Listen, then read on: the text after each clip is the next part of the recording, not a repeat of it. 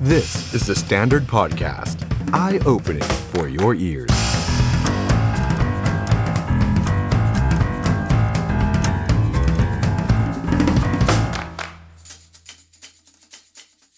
Standard สวัสดีครับ ต้อนรับทุกท่านเข้าสู่รายการ The Standard Now กับผมออฟชัยนนท์หานคีรีรัตน์ครับ คุณผู้ชมครับ วันนี้ถึงคิวของการมินิดีเบตกันอีกครั้งหนึ่งนะครับ ถ้าจำกันได้เนี่ยย้อนกลับไปเมื่อสัปดาห์ที่แล้วนะครับ เราได้มีวงมินิดีเบตมาแล้วครั้งหนึ่ง ครั้งที่แล้วเป็นเรื่องของนโยบายปากท้องครับ ว่ากันด้วยเรื่องของนโยบายล้วนๆครับ พักไหนมีนโยบายอย่างไร จะทำให้ปากท้องของพี่น้องประชาชนดีขึ้นได้อย่างไร เศรษฐกิจของประเทศไทยจะดีขึ้นได้อย่างไรนะครับ แต่วันนี้ครับคุณผู้ชมครับ เป็นอีกหนึ่งเรื่องที่สำคัญแล้วก็ร้อนแรงไม่แพ้กันนะครับเผลอๆอาจจะร้อนแรงกว่าด้วยซ้ำไปนะครับอย่างที่เราทราบกันดีนะครับการเมืองไทยเนี่ยบางคนบอกวนอยู่ในอ่างครับ วนไปก็เวียนมา มีแต่ความขัดแย้ง แบ่งฝักแบ่งฝ่าย สีนั้นสีโน้นสีนี้ เดี๋ยวก็เกิดปฏิวัติรัฐประหารครับ แต่ก่อนเนี่ยการแบ่งขั้วครับหลายคนมองว่าขั้วหนึ่งคือฝั่งทหารหรือฝั่งเผด็จการ อีกขั้วเนี่ยคือเสรีหรือว่าประชาธิปไตยนะครับแต่วันนี้เนี่ย บางคนก็บอกยังเหมือนเดิม แต่บางคนบอกว่าไม่ใช่ เปลี่ยนไปเป็นอนุรักษ์นิยม คนรุ่นเก่า กับคนรุ่นใหม่เจนใหม่คุณผู้ชมเลยครับคิดเห็นอย่างไรเกี่ยวกับประเด็นนี้นะครับชวนมาจัดรายการไปพร้อมกันครับแล้วก็แสดงความคิดเห็นกันมาได้นะครับผ่านทาง Facebook YouTube ของ The Standard นะครับรวมไปถึงทักทายผู้ฟังนะครับทาง The Standard Podcast- Podcast ของเราในวันนี้ด้วยนะครับวันนี้ครับเราจะมาพูดคุยกับ 4 ตัวแทน จาก 4 พักการเมืองนะครับ ต้อนรับทุกท่านพร้อมกันเลยนะครับ คุณวิโรธลัคนาอดิศรจากพักก้าวไกลเบอร์ 31 นะครับ คุณนัทวุฒิใสายเกลือครับ ผู้อำนวยการครอบครัวเพื่อไทยเบอร์ 29 คุณสรันวุฒิสรันเกตครับ รวมไทยสร้างชาติเบอร์ 22 สวัสดีครับ และนายแพทย์วรงค์เดชกิจวิกรมครับ หัวหน้าพักไทยพักดีเบอร์ 21 สวัสดีทั้ง 4 ท่านนะครับ สวัสดีครับ สวัสดีครับ ครับ ต้องแจ้งคุณผู้ชมก่อนนะครับว่าเดิมทีเนี่ยเราได้เรียนเชิญคุณไพบูลย์นิติตะวันนะครับจากทางพลังประชารัฐมาด้วยนะครับ แต่ว่าคุณไพบูลย์ไม่สบายนะครับ ก็เลยไม่ได้มาร่วมรายการกับเราในวันนี้นะครับ เดี๋ยวโอกาสหน้าครับ คุณไพบูลย์บอกแล้ว ยินดีที่จะมาร่วมรายการเดอะสแตนดาร์ดนาวของเราอย่างแน่นอนนะครับอ่ะวันนี้ เจอกัน4ท่านนะครับ ก็ถือว่าเป็นตัวจี๊ดนะครับ เป็นตัวตัวเต็งของแต่ละพักเลยก็ว่าได้ นะครับ มาพูดคุยกันหน่อยนะครับ ประเด็นในวันนี้เนี่ยแน่นอนนะฮะเราพูดถึงการแบ่งขั้วพูดถึงความขัดแย้งที่มันเกิดขึ้นในเมืองไทย ณตอนเนี้ยภายใต้รัฐบาลของพลเอกประยุทธ์จันทร์โอชาที่ผ่านมาประมาณสัก 7-8 ปี แล้วแต่คนจะนับแล้วกันนะฮะว่ากี่ปีขออนุญาตเริ่มต้นที่ คุณสรันวุฒิสรันเกตนะฮะรวมไทยสร้างชาติก่อนเลย เพราะว่าแน่นอนแคนดิเดตนายกก็คือพลเอกประยุทธ์จันทร์โอชา ครับ คำถามก็คือว่า ทุกคนทราบกันดีครับ คุณสรวุฒิว่าคุณสรวุฒิเคยวิพากษ์วิจ ารณ์ พลเอกประยุทธ์ดุเดือดมาก ณวันนี้ย้ายมาสวมเสื้อ ครับ พักเดียวกันกับพลเอกประยุทธ์ ครับ อะไรคือเหตุผลที่อยากจะขายให้กับพี่น้องประชาชนว่า ต้องสนับสนุนพลเอกประยุทธ์ต่อไปอีก 2 ปี ครับ มีสองประเด็น ประเด็นที่หนึ่งเนี่ย ผมเนี่ยต่อสู้กับปีกประชาธิปไตยมาตลอด แล้วคิดว่าจะเกิดด้วยประชาธิปไตย และพร้อมจะตายกับประชาธิปไตย ครับ สุดท้ายผมถึงทางตัน ผมพบว่าประชาธิปไตยที่มีอยู่วันนี้ ส่วนใหญ่จะเป็นจอมปลอม แล้วก็เป็นประชาธิปไตยปล้นชาติ เป็นรูปของพรรคการเมืองที่เป็นรูปบริษัท ครับ ทุกคนต้องฟังบริษัทว่าจะสั่งซ้ายหันขวาหัน เป็นรูปของตระกูลหนึ่งตระกูลใด ครับ นะฮะซึ่งเป็นอย่างนี้ผมรับไม่ได้ แล้วผมก็หนีจาก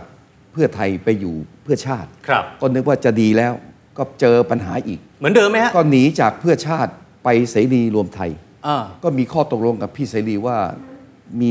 ข้อตกลงรับกัน ว่าจะให้เป็นแบบนั้นแบบนี้ ครับ สุดท้ายพี่เสรีแกก็ไม่ได้ทำตามนั้น ผมก็เคารพท่านนะฮะก็ ครับ ไม่ว่ากันก็แยกออกไป ครับ วันนี้ผมถามคนไทยทั้งแผ่นดิน ถ้าผมใฝ่หาพักที่เป็นประชาธิปไตยจริง ครับ ๆ ท่านจะมีพักไหนแนะนำผมไปบ้าง อ่ะก้าวไกล แต่ ได้ ผม ไหม ไม่ ฮะ ก้าวล่วงก้าวไกลเพราะก้าวไกลเนี่ยเขาจะเป็นประชาธิปไตยอีกรูปแบบหนึ่ง อ่า ทีนี้ในพื้นที่ผมไปดูแลหรือว่าไปประสานงานในพื้นที่ผมเนี่ย ครับ ส่วนใหญ่เขาก็ยังมีความยึดโยงอยู่กับ เอ่อการที่ไม่ให้ปกไม่ให้แตะต้องกับสถาบัน อันนี้ไม่ได้ก้าวล่วงก้าวไกล ครับ นะครับ คือเวใครเวมัน อ่าอ่าอ่า แต่ว่าเมื่อเป็นอย่างนั้นเนี่ยผมก็มีความรู้สึกว่าผมคงจะไปอยู่ประชาธิปไตยลำบาก ครับ ก็ตัดสินใจว่าจะไปอยู่ที่ไหนดี อืม แต่การเป็นนักการเมืองที่ดีนะคุณห้ามตัดสินใจเอง ครับ คุณต้องถามพี่น้องประชาชน ผมก็ถามคนในพื้นที่ผมก่อน เขาว่าไงฮะ แล้วก็ถาม FC ผม ฮะ เขาบอกเลยว่าถ้ามันไม่มีประชาธิปไตยให้เลือกเนี่ย ฮะ ผมมีทางเลือกสองทาง ครับ หนึ่งผมจะเลิกเล่นการเมืองไปเลย เออ บอกว่าอย่าเลย อืม คนที่มีความรู้ความสามารถอย่างนี้ ด้วยผลงานที่ผมทำเป็นสสเขตเนี่ย ครับ ชาวบ้านก็ไม่อยากให้ผมเลิก อืม ให้อยู่ต่อ เขาก็บอกว่าไปอยู่พักไหนก็ได้วะ ที่ทำประโยชน์ให้กับประเทศชาติและประชาชนได้ ครับ คราวนี้ประชาชนเลือกให้ผมบอกว่า อย่าไปเป็นฝ่ายค้านแล้ว อ่า ให้ไปอยู่กับพักไหนก็ได้ที่เป็นรัฐบาล เพราะฉะนั้น นั่นแหละ เดี๋ยวหวยกำลังจะล็อก แล้ว ประการที่สองบอกว่าหัวหน้าพักเนี่ยต้องเป็นนายก เพราะว่าผมเนี่ยเป็นคนที่สามารถนำเสนอนโยบายดี ๆ ได้ ถ้าผมไปอยู่พักเล็กพักน้อยหรือว่าพักกะเลวราช โอ้โห หรือว่าพักที่หัวหน้าพักไม่ได้เป็นนายก ครับ ไอการจะนำนโยบายไปสู่ภาคปฏิบัติ หรือจะให้ประชาชนได้ประโยชน์เนี่ย อ่า คงเป็นความยากลำบากมาก เอ๊ะ และ แล้วรู้ ผมฟันธงเลยนะครับ ฮะ ว่าจากการสังเคราะห์ด้วยข้อมูลทั้งปวง แล้วก็มีการศึกษาในแง่ของโครงสร้างอำนาจประเทศไทย ครับ โครงสร้างรัฐธรรมนูญ อืม นะแล้วก็การยึดโยงของพรรคการเมืองต่าง ครับ ๆ กับที่คุณพูดถึงเรื่องขั้วต่าง อ่า ๆ โอกาสที่พลเอกประยุทธ์กลับมาเป็นนายกนี่ค่อนข้างล้านเปอร์เซ็นต์ อุ้ย นะครับ เดี๋ยวเดี๋ยวเดี๋ยว ฟัธง ล้านเปอร์เซ็นต์ไม่ค่อนข้าง ล้าน แล้ว เปอร์เซ็นต์เลย ล้านเปอร์เซ็นต์เลยเหรอ ล้านเปอร์เซ็นต์ ทำไมอ่ะที่นี่ครับว่าค่อนข้างนี่คือให้เกียรติ เหรอ นะฮะแต่ว่าฟันธงว่าล้านเปอร์เซ็นต์ส่วนรายละเอียดว่าล้านเปอร์เซ็นต์ยังไง เดี๋ยวมีโอกาสช่วงท้าย ผมจะเติมให้ อ่าอ่าอ่าอ่าอันนี้อันนี้ออเดอร์ฟไปแล้ว ต้องถามคุณหมอวรงค์ต่อ เพราะว่าที่ผ่านมาคุณหมอวรงค์ก็เชียร์พลเอกประยุทธ์มาโดยตลอดที่ผ่านมาเหมือนอยู่ขั้วเดียวกัน แต่ณวันนี้ตัวผมเอง ขอมาแข่งเป็นแคนดิเดตนายก ไม่หนุนพลเอกประยุทธ์แล้วเหรอฮะหรือยังไง จๆแล้วผมผมว่าอย่างนี้ อะไรที่เป็นสิ่งที่ถูกต้องผมโอเคนะ อ่า เพราะที่ผ่านมาหลายสิ่งหลายอย่างที่รัฐบาลตอนยุคพลเอกประยุทธ์ยุคสี่ปีแรก ผมว่าผมโอเคในหลักการมากกว่า คือ 4 ปีหลังจากรัฐประหาร ใช่ ตอนนั้นน่ะ อ่า ผมว่าปัญหาเรื่องทุจริตคอร์รัปชันไม่ได้ไม่ได้รุนแรงมาก ตอนนั้นโอเค ตอนนั้นโอเค อ่า แต่หลังๆสังเกตไหมครับว่าอะไรที่ถูกต้องผมออกไปช่วย ครับ อะไรที่ไม่ถูกต้องผมมีความรู้สึกว่าที่ผมไม่เห็นด้วยเช่น อืม โครงการพลังงานผมมีความรู้สึกว่ามีปัญหา ครับ ราคาไฟฟ้ามีปัญหา อ่า กิจการดาวเทียม ผมมองว่ามีปัญหา อืม ผมไปร้องเรียนและเรียกร้องอยู่เรื่อย อ่ะเห็นอยู่ งั้ ฮะ อะไรที่ผมไม่เห็นด้วยนี่ผมผมก็แสดงออกนั้นผมต้องกลับมาในมุมประชาธิปไตยนิดหนึ่ง ครับ ผมถามนิดหนึ่งเราเชื่อเลยว่าสิ่งที่พรรคการเมืองต่างๆ แสดงออกนี่คือประชาธิปไตยจริง ๆ ที่ผมจะพูดอย่างนี้ อืม พรรคการเมืองที่มีพฤติกรรมการแสดงออกถึงการทุจริตคอร์รัปชัน ครับ เรารับได้เหรอความเป็นประชาธิปไตยเรารับได้เหรอ ครับ คือผมไม่ต้องลงสาสาธยายนะฮะ อ่า เพราะว่ามันมีรายละเอียดที่ที่เยอะมาก ครับ แต่ทุกครั้งเมื่อมีอำนาจก็ ฮะ นำไปสู่การทุจริตคอร์รัปชัน แต่ถ้าประชาชนก็บอกว่าเอ้ยทุกพักก็มีคอร์รัปชันหมดอะคุณหมอ แล้วรับได้เหรออย่างเงี้ยผมจะบอกว่าแล้วแล้วแบบนี้มันเป็นประชาธิปไตยจริง ๆ เหรอ อ่า อ่าเพราะเราต้องยอมรับว่าในหลักการของประชาธิปไตยเนี่ยการทุจริตคอร์รัปชันเราต้องรับไม่ได้ ครับ เราต้องต่อต้าน เออ แต่ถ้าเราจะปล่อยให้นี่คือคำพูดอย่างเงี้ย ฮะ ที่ทำให้ประชาชนเข้าใจผิด อ่า แล้วบอกว่าทุกพรรคก็โกงเหมือนกันหมดแล้ว อ่า โกงไม่เป็นไรเหรอ เอาเอาเรื่องคนโกงน้อยได้ไหม ผมผมถามอย่างนี้ก่อนว่า เราเรารับได้หรือว่าที่ปล่อยให้มีการทุจริตกับคอร์รัปชันแล้ว ครับ ถือว่านี่คือตัวเองเป็นฝ่ายประชาธิปไตยผมบอกว่าคุณชอบอ้างว่าคุณเป็นฝ่ายประชาธิปไตยแต่คุณทุจริตสารตัดสิน คุณไม่ยอมรับ ครับ แล้วคุณมาปั่นประชาชน คุณรับได้เลย แล้วไม่ใช่คดีเดียวมันหลายคดี ครับ แล้วหลายคนเป็นสิบคนเท่าที่ผมนับได้ ผมถามว่าในหลักการแบบนี้เรารับได้เลย ว่าอันนี้คือประชาธิปไตยจริง ๆ ครับ แล้วจุดที่ผมน่าเห็นใจประชาชน คือเราก็ต้องยอมรับว่าในสังคมไทย ประชาชนความรับรู้ข้อมูลข่าวสารต่างกัน ครับ แต่สุดท้ายนักการเมืองก็มาปั่นประชาชน มาปั่นให้ประชาชนมีความรู้สึกว่าตัวเองเป็นคนดี คือลำพังคนคนดีอยู่นิ่งอะผมว่าสังคมก็แย่อยู่แล้วนะครับ แต่ถ้าคนชั่วคิดว่าตัวเองเป็นคนดีนี่ยิ่งยิ่งหนักใหญ่นะแล้วแล้วคนชั่วคิดว่าตัวเองเป็นคนดี แล้วไปปั่นให้ประชาชนเข้าใจว่าตัวเองเป็นคนดี เออ เพราะว่าอันนี้ยิ่งยิ่งอันตราย นี่คุณหมอหมายถึงใครไหมฮะเนี่ย ไม่ผมพูดในหลักการ อ๋อโอเค นะเพราะว่าคุณอ๊อฟพูดถึงคำว่าประชาธิปไตย ครับ ผมถึงบอกว่านี่มันคือประชาธิปไตยสามัญ อ่า อ่าแล้วผมก็ยังยืนยันว่าสังคมไทยมันต้องพัฒนาไปอีกขั้นหนึ่ง ครับ เพื่อจะทำให้ผมชี้จุดนิดหนึ่ง ฮะ ผมไปเยี่ยมพี่น้องเกษตรกรเยอะ ครับ เกษตรกรเราชอบพูดเป็นคนยากคนจน อืม เป็นคนที่ได้อยโอกาสมีมาประมาณหนึ่งในสามของประเทศ ครับ ถามว่าตัวแทนของชาวบ้านน่ะเกษตรกรที่มีความรู้เนี่ยมีโอกาสไปยืนในสภาสักคนไหมน้อยนะครับ ส่วนใหญ่ก็คนในระดับชั้นกลางขึ้นไป อืม จนถึงถึงชั้นสูง ครับ เรามาดูเนี่ยลูกหลานเศรษฐีลูกหลานในทุนทั้งนั้นน่ะ ครับ งั้นแค่การแข่งขันเริ่มต้น อืม ในการเลือกตั้งแต่ละครั้งเนี่ย ครับ ถามว่ามันเป็นการแข่งขันที่เท่าเทียมกันไหมเอาเราอย่าโกหกกันนะ ฮะ ถามว่าวันเนี้ยมันเป็นการแข่งขันที่เท่าเทียมกันในแต่ละพักไหม ครับ ประเทศที่เขาพัฒนานะ ผมมีโอกาสได้คุยกับชาวต่างประเทศ เขาบอกว่าหลายประเทศเขาห้ามใช้เงินส่วนตัวนะ ครับ เพราะเขากลัวว่าคุณจะมีการได้เปรียบเสียเปรียบ เวลาเลือกตั้งอย่างเงี้ยหรเวลาเลือกตั้ง อ่า เขาห้ามใช้เงินส่วนตัว อ่า แล้วเขาบอกว่ารัฐบาลจะเป็นคนตั้งงบประมาณให้ อ่า แล้วส่วนหนึ่งเขาให้ แต่ของเรานี่ไม่ใช่ อันนี้ไม่ใช่ อ่า คนรวยก็ได้เปรียบดิ เอ่อพักไหนรวยก็ได้เปรียบ อ่าพรรคพรรคที่ไม่มีต่อต่อต้านทุนผูกขาดยิ่งเสียเปรียบ อ่าอ่าอ่า เอาแค่นี้ผมถามว่ามันคือประชาธิปไตยเหรอ ครับ ผมถึงบอกว่ามันต้องพัฒนาไปเยอะนี่คืออา คำสิ่งที่ออฟถามว่าประชาธิปไตย ถ้าอย่างนั้นผมสั้น ๆ นิดเดียว ตกลงคุณหมอยังอยู่ฝั่งเดียวกับพลเอกประยุทธ์ไหม ผม หนุนให้พลเอกประยุทธ์ไปต่อไหม ผมผมเรียนอย่างนี้ ผมเรียนอย่างนี้นะ อ่า ที่ผ่านมาผมว่าหลายสิ่งหลายอย่างท่านประยุทธ์ทำดีนะ อ่า โดยเฉพาะเอาง่ายๆโครงสร้างพื้นฐานนี่ผมถือว่าพัฒนาไปเยอะ ครับ ในช่วง 7-8 ปี อืม ผมว่าการบาลานซ์กับมหาอำนาจทำได้ดีมาก อ่า คือบาลานซ์ยุโรปกับกลุ่มบริกส์ อ่า แล้วก็ห้าห้าหกประเทศกับ ครับ รวม ครับ พลัสด้วย อ่าร วมทั้งกลุ่มประเทศมุสลิม ช่วงหลังบาลานซ์ได้ดีมาก อ่า ทั้งซาอุและอิหร่าน ครับ อันนี้ผมว่าท่านทำมาดี อ่า แต่สิ่งที่ผมก็ยังมีความรู้สึกผมตำหนิท่าน ครับ ผมทำเรื่องร้องเรียนท่าน อืม เรื่องปัญหาเรื่องทุนพลังงาน ทุนไฟฟ้า เรื่องกิจการดาวเทียม ซึ่งควรจะกลับมาเป็นสมบัติของประเทศ อ่า ทำไมท่านปล่อย ไม่ได้รับการตอบสนอง ไม่ได้รับการตอบสนอง คุณหมอ แวผ เลย ว่า ขออาสามา ผมผมย้ำ ผมออกมาวิพากษ์วิจารณ์หลายรอบ ทั้ง อืม รัฐมนตรีพลังงานรัฐมนตรีดีอีเพราะผมถือว่านี่คือสมบัติของประเทศ โอเค ที่เรารอความมานาน ครับ มันจึงทำให้ผมมีความรู้สึกว่า ผมต้องยืนบนจุดยืนของผม อ่า อะไรไม่ถูก โอเค เราเราไม่ไม่เอา อ่าอ่า อะไรที่ถูกต้องเราเชียร์ ครับครับครับอ่ะคุณนัทวุฒิครับ แน่นอนว่าเรื่องของพลเอกประยุทธ์เป็นประเด็นสำคัญ คือฝั่งเนี้ยไม่เอาแน่นอนดูดูก็รู้แล้วอยู่แล้วนะฮะเหตุผลที่พลเอกประยุทธ์ไม่ได้ไปต่อเมื่อกี้สองท่านนี้ อ่ะคุณสันวุฒิเนี่ยบอกอยู่แล้วว่าต้องไปต่อ คุณหมอบอกเคยชื่นชมโดยเฉพาะ 4 ปีแรก แต่ 4 ปีหลังก็มีเรื่องตำหนิเหมือนกัน คุณนัทวุฒิมองไงฮะ สี่ปีแรกนี่แหละชื่นชมไม่ได้เลย ครับ เพราะว่าเป็นสี่ปีที่มาจากการรัฐประหาร อืม ยึดอำนาจไปจากประชาชน ไม่ใช่วิถีสากลที่โลกจะยอมรับ ครับ ส่วนเมื่อสักครู่ คุณสรันวุฒิพูดถึงเรื่องของการจากพักหนึ่งไปอยู่อีกพักหนึ่งและหลาย ๆ พัก เรื่องนี้ผมเคารพกันนะครับ ครับ การตัดสินใจเป็นเรื่องของตัวตนบุคคลนั้น อืม แต่ว่าถ้าเอ่ยถึงประชาธิปไตยจอมปลอมแล้วระบุชื่อพักเพื่อไทยไปด้วย อืม ผมยืนยันว่าไม่ใช่ ยังไงฮะ ผมยืนยันว่าพักเพื่อไทยเป็นพักการเมืองที่มีกระบวนการขับเคลื่อนในวิถีทางประชาธิปไตย ผมพูดเนี่ยทุกคนอาจจะไม่เชื่อ ครับ แต่ประชาชนเขาพูดผ่านการเลือกตั้ง ทุกครั้งตั้งแต่ปี 2544 ครับ นี่เป็นพักการเมืองเดียวในประวัติศาสตร์การเมืองไทย ที่ถูกรัฐประหารสองรอบ ถูกยุบพักสองรอบ แต่เมื่อลงเลือกตั้งได้รับคะแนนเป็นอันดับหนึ่งทุกครั้ง ครับ และคราวนี้ก็เช่นเดียวกัน ทุกโพลทุกสำนักก็เชื่อเช่นนั้น ครับ ดังนั้นผมยืนยันในส่วนนี้ อ่า ประชาธิปไตยจอมปลอม น่ากลัวก็จริงนะครับ ครับ แต่ว่าไอ้วันนี้ที่มันเห็นเนี่ยน่าหนักใจมากกว่า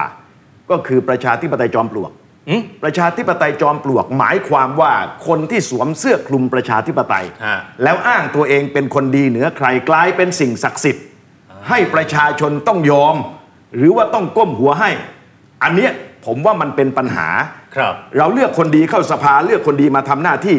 อันนี้เป็นคำขวัญนะครับ แต่ว่าคนดีเป็นคนดีของใคร อืม อะไรเป็นตัวชี้วัด และอะไรจะเป็นจุดชี้ขาดว่าดีหรือไม่ ครับ ผมว่ายังเห็นแตกต่างกัน ดังนั้นผมคิดว่าเอาคนที่สัมผัสได้ เอาคนที่ยอมรับในกติกาคือเสียงของคนส่วนใหญ่ ครับ เคารพในอำนาจอธิปไตยของประชาชนอย่างแท้จริง ตั้งหลักกันตรงนั้นดีกว่า การทุจริตคอร์รัปชันเนี่ยมันไม่มีใครรับได้ ครับ เห็นด้วย อืม แต่ว่าคนที่จะเข้ามามีอำนาจ มันต้องตรวจสอบได้ด้วยนะครับ คือถ้าบอกว่ารับการทุจริตไม่ได้ ในขณะที่กระบวนการตรวจสอบก็ทำอะไรไม่ได้เลย ครับ ผมว่าอันนั้นน่ะยิ่งกว่าทุจริต เพราะว่าเป็นการทุจริตกลไกตรวจสอบ ทุจริตกลไกยุติธรรม ที่จะทำหน้าที่แทนประชาชนเข้าไปด้วย ครับ รัฐบาลชุดปัจจุบันโดยพลเอกประยุทธ์และพวก ผมไม่ได้นับแค่หลังเลือกตั้ง อืม ผมนับว่าตั้งแต่ 22 พฤษภา 57 เป็นเรื่องเดียวกัน เป็นสายทานอำนาจเดียวกัน ครับ มีทุกกรณีที่ถูกกล่าวหาเรื่องความไม่ชอบมาพากล แล้วก็ไม่มีกลไกตรวจสอบใด ๆ จะแผ่วพานระแคะระคายได้ ฮะ สิ่งเหล่านี้เนี่ยมันตำหูตำตาประชาชนอยู่ ครับ ในขณะที่การขับเคลื่อนนโยบาย การขับเคลื่อนเนื้องานในการแก้ปัญหา เราก็พบว่าทุกนโยบายที่ประกาศไว้กับประชาชน ครับ เมื่อคราวเลือกตั้งปี 2562 ไม่ได้ปรากฏเป็นจริง ผ่านไปแล้ว 8 ปีจะขึ้นปีที่ 9 เลือกตั้งใหม่ ก็มาประกาศนโยบายใหม่ อืม แล้วก็บอกว่าจะทำได้แน่ อืม ๆ จะให้เชื่อได้ยังไง อ่า ประการต่อมาก็คือการปฏิรูป ที่เป็นข้ออ้างใหญ่ข้อหนึ่งในการรัฐประหาร ครับ ไม่ว่าจะเป็นปฏิรูประบบราชการ ไม่ว่าจะเป็นปฏิรูปการเมือง ไม่ว่าจะเป็นปฏิรูปตำรวจ อืม วันนี้มันไม่มีอะไรที่สำเร็จปรากฏเป็นรูปธรรม ครับ มันเป็นเพียงคำพูดคำกล่าวอ้าง ที่เป็นเหตุในการยึดอำนาจเท่านั้น รวมความทั้งหมดทั้งหลายทั้งปวงเหล่านี้ มิพักต้องกล่าวถึงหนี้สินสาธารณะ ที่สูงทะลุเพดานเป็นประวัติการณ์มิพักต้องกล่าวถึงความยากลำบาก ความพังพินาศของกิจการของประชาชน ครับ หลายต่อหลายกรณีที่เราเห็นกัน รายได้เข้าประเทศจากการท่องเที่ยว ซึ่งมันสุดหนักจากวิกฤตโควิด หลังโควิด ครับ มันควรจะฟื้นและตื่นตัวได้เร็ว ถ้ารัฐบาลวางยุทธศาสตร์รองรับ เอาไว้อย่างคมชัดมันก็ไม่มี ครับ ทุกอย่างวันนี้ประชาชนต้องดิ้นรนและพึ่งพาตัวเองกระเสือกกระสนเอาชีวิตรอด และรอความหวังที่จะมีรัฐบาลชุดใหม่ ดังนั้นสำหรับผม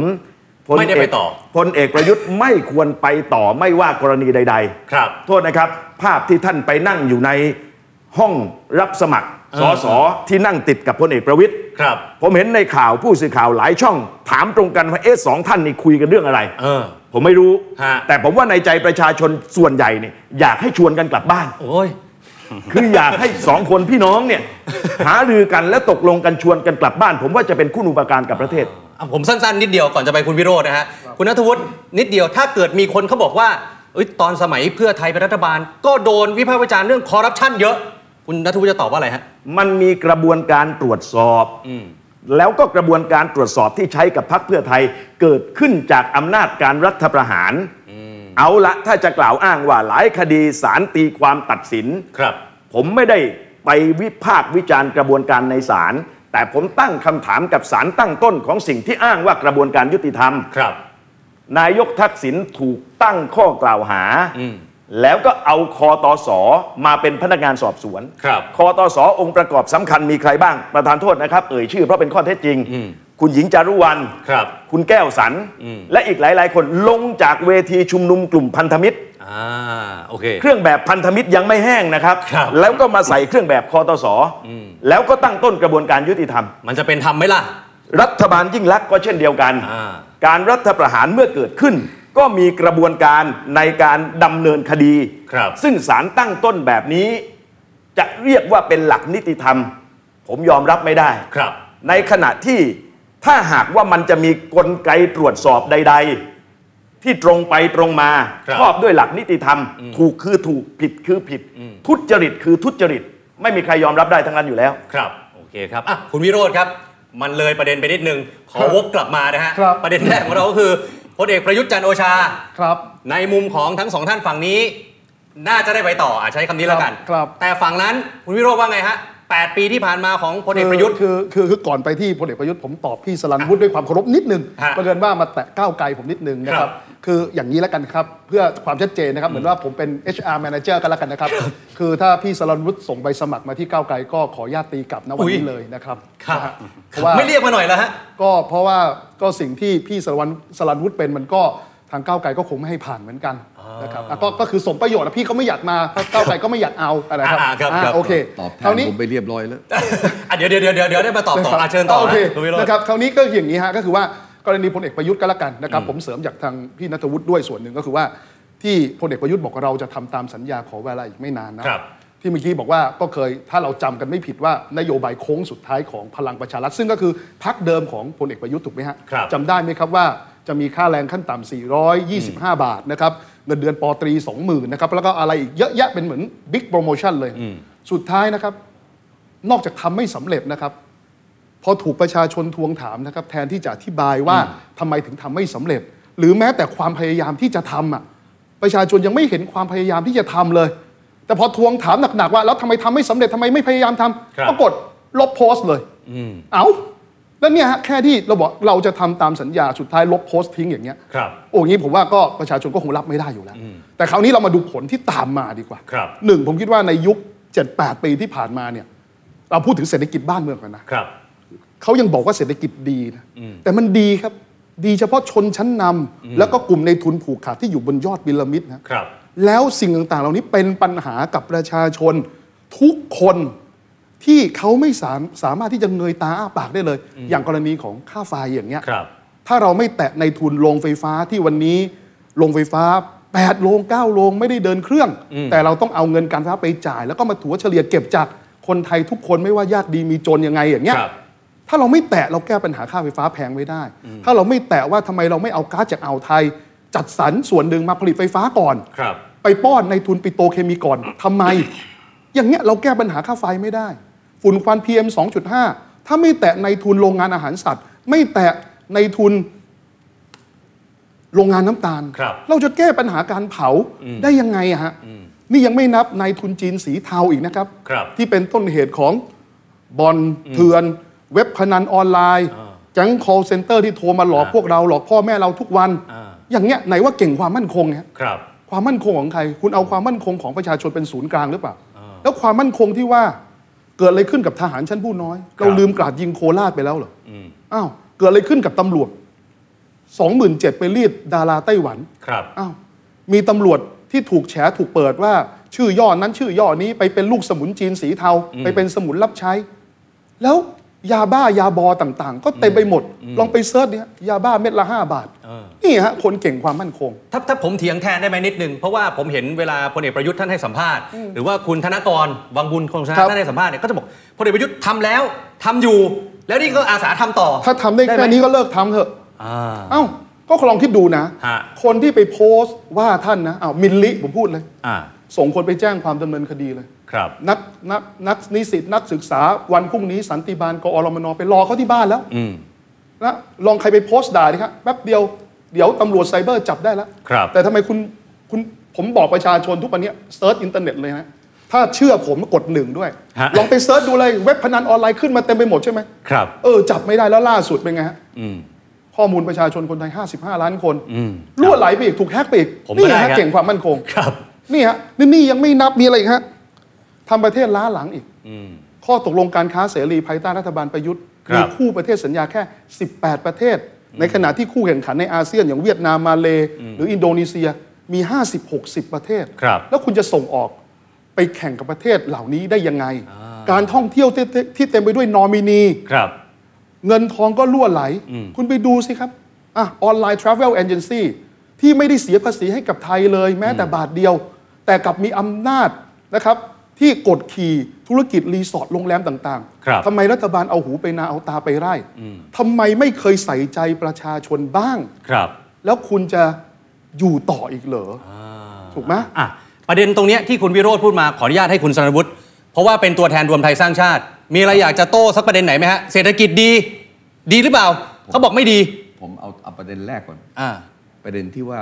มีคนไปโพสต์ แล้วท่านก็ส่งคนไปอะไร อันนี้ไม่จริง อ่า คืออาจจะมีเจ้าหน้าที่หรือใครบางคนเนี่ยอยากจะทำอะไรที่จะเอาใจหรืออะไรก็แล้วแต่ อ๋อ สุดท้ายท่านก็เบรก อันนี้ผมทราบเลย คือหมายถึงว่าเจ้าหน้าที่ไปเอง ครับ แต่พลเอกประยุทธ์ไม่รู้เรื่อง ไม่ไม่ทราบเรื่องเลย อ๋อ แล้วท่านก็เบรก อันนี้เบรก อั แล้ว นี้ นะ อันนี้ต่อไปก็เลยบอกว่าต่อไปเนี้ยจะไม่ให้มีทำแบบนี้ อ่า อ่าอันนี้ผมได้ทราบจากท่านโดยตรงเลยนะ ครับครับ อ่ะแต่ท่านบอกว่าทำอยู่ไหม ประการที่ส อ่ะ อง พี่เขาบอกว่าทำทำอยู่ ไม่ แล้ว ใช่ ก็จะทำต่อไม่ใช่เหรอ ไม่ใช่ครับคนละประเด็น ไม่ใช่เรื่องนี้ไม่ใช่เรื่องนี้อ่าไม่ ค ใช่ น เรื่อละง ประ นี้ เด็น อ่า ท่านทวิโรจน์ยังไงต้องให้ความเป็นธรรมนิดหนึ่งด้วยความเคารพ ครับอ่ะต่อฮะต่อ ถ้า ฮะ ผมไม่ได้เข้าไปใกล้ชิดและถามเรื่องนี้เนี่ยผมเข้าใจเหมือนท่านเลย แล้วผมก็โกรธท่านว่าเอ๊ะทำไมถึงทำแบบนี้ท่านบอกท่านไม่ทราบเลย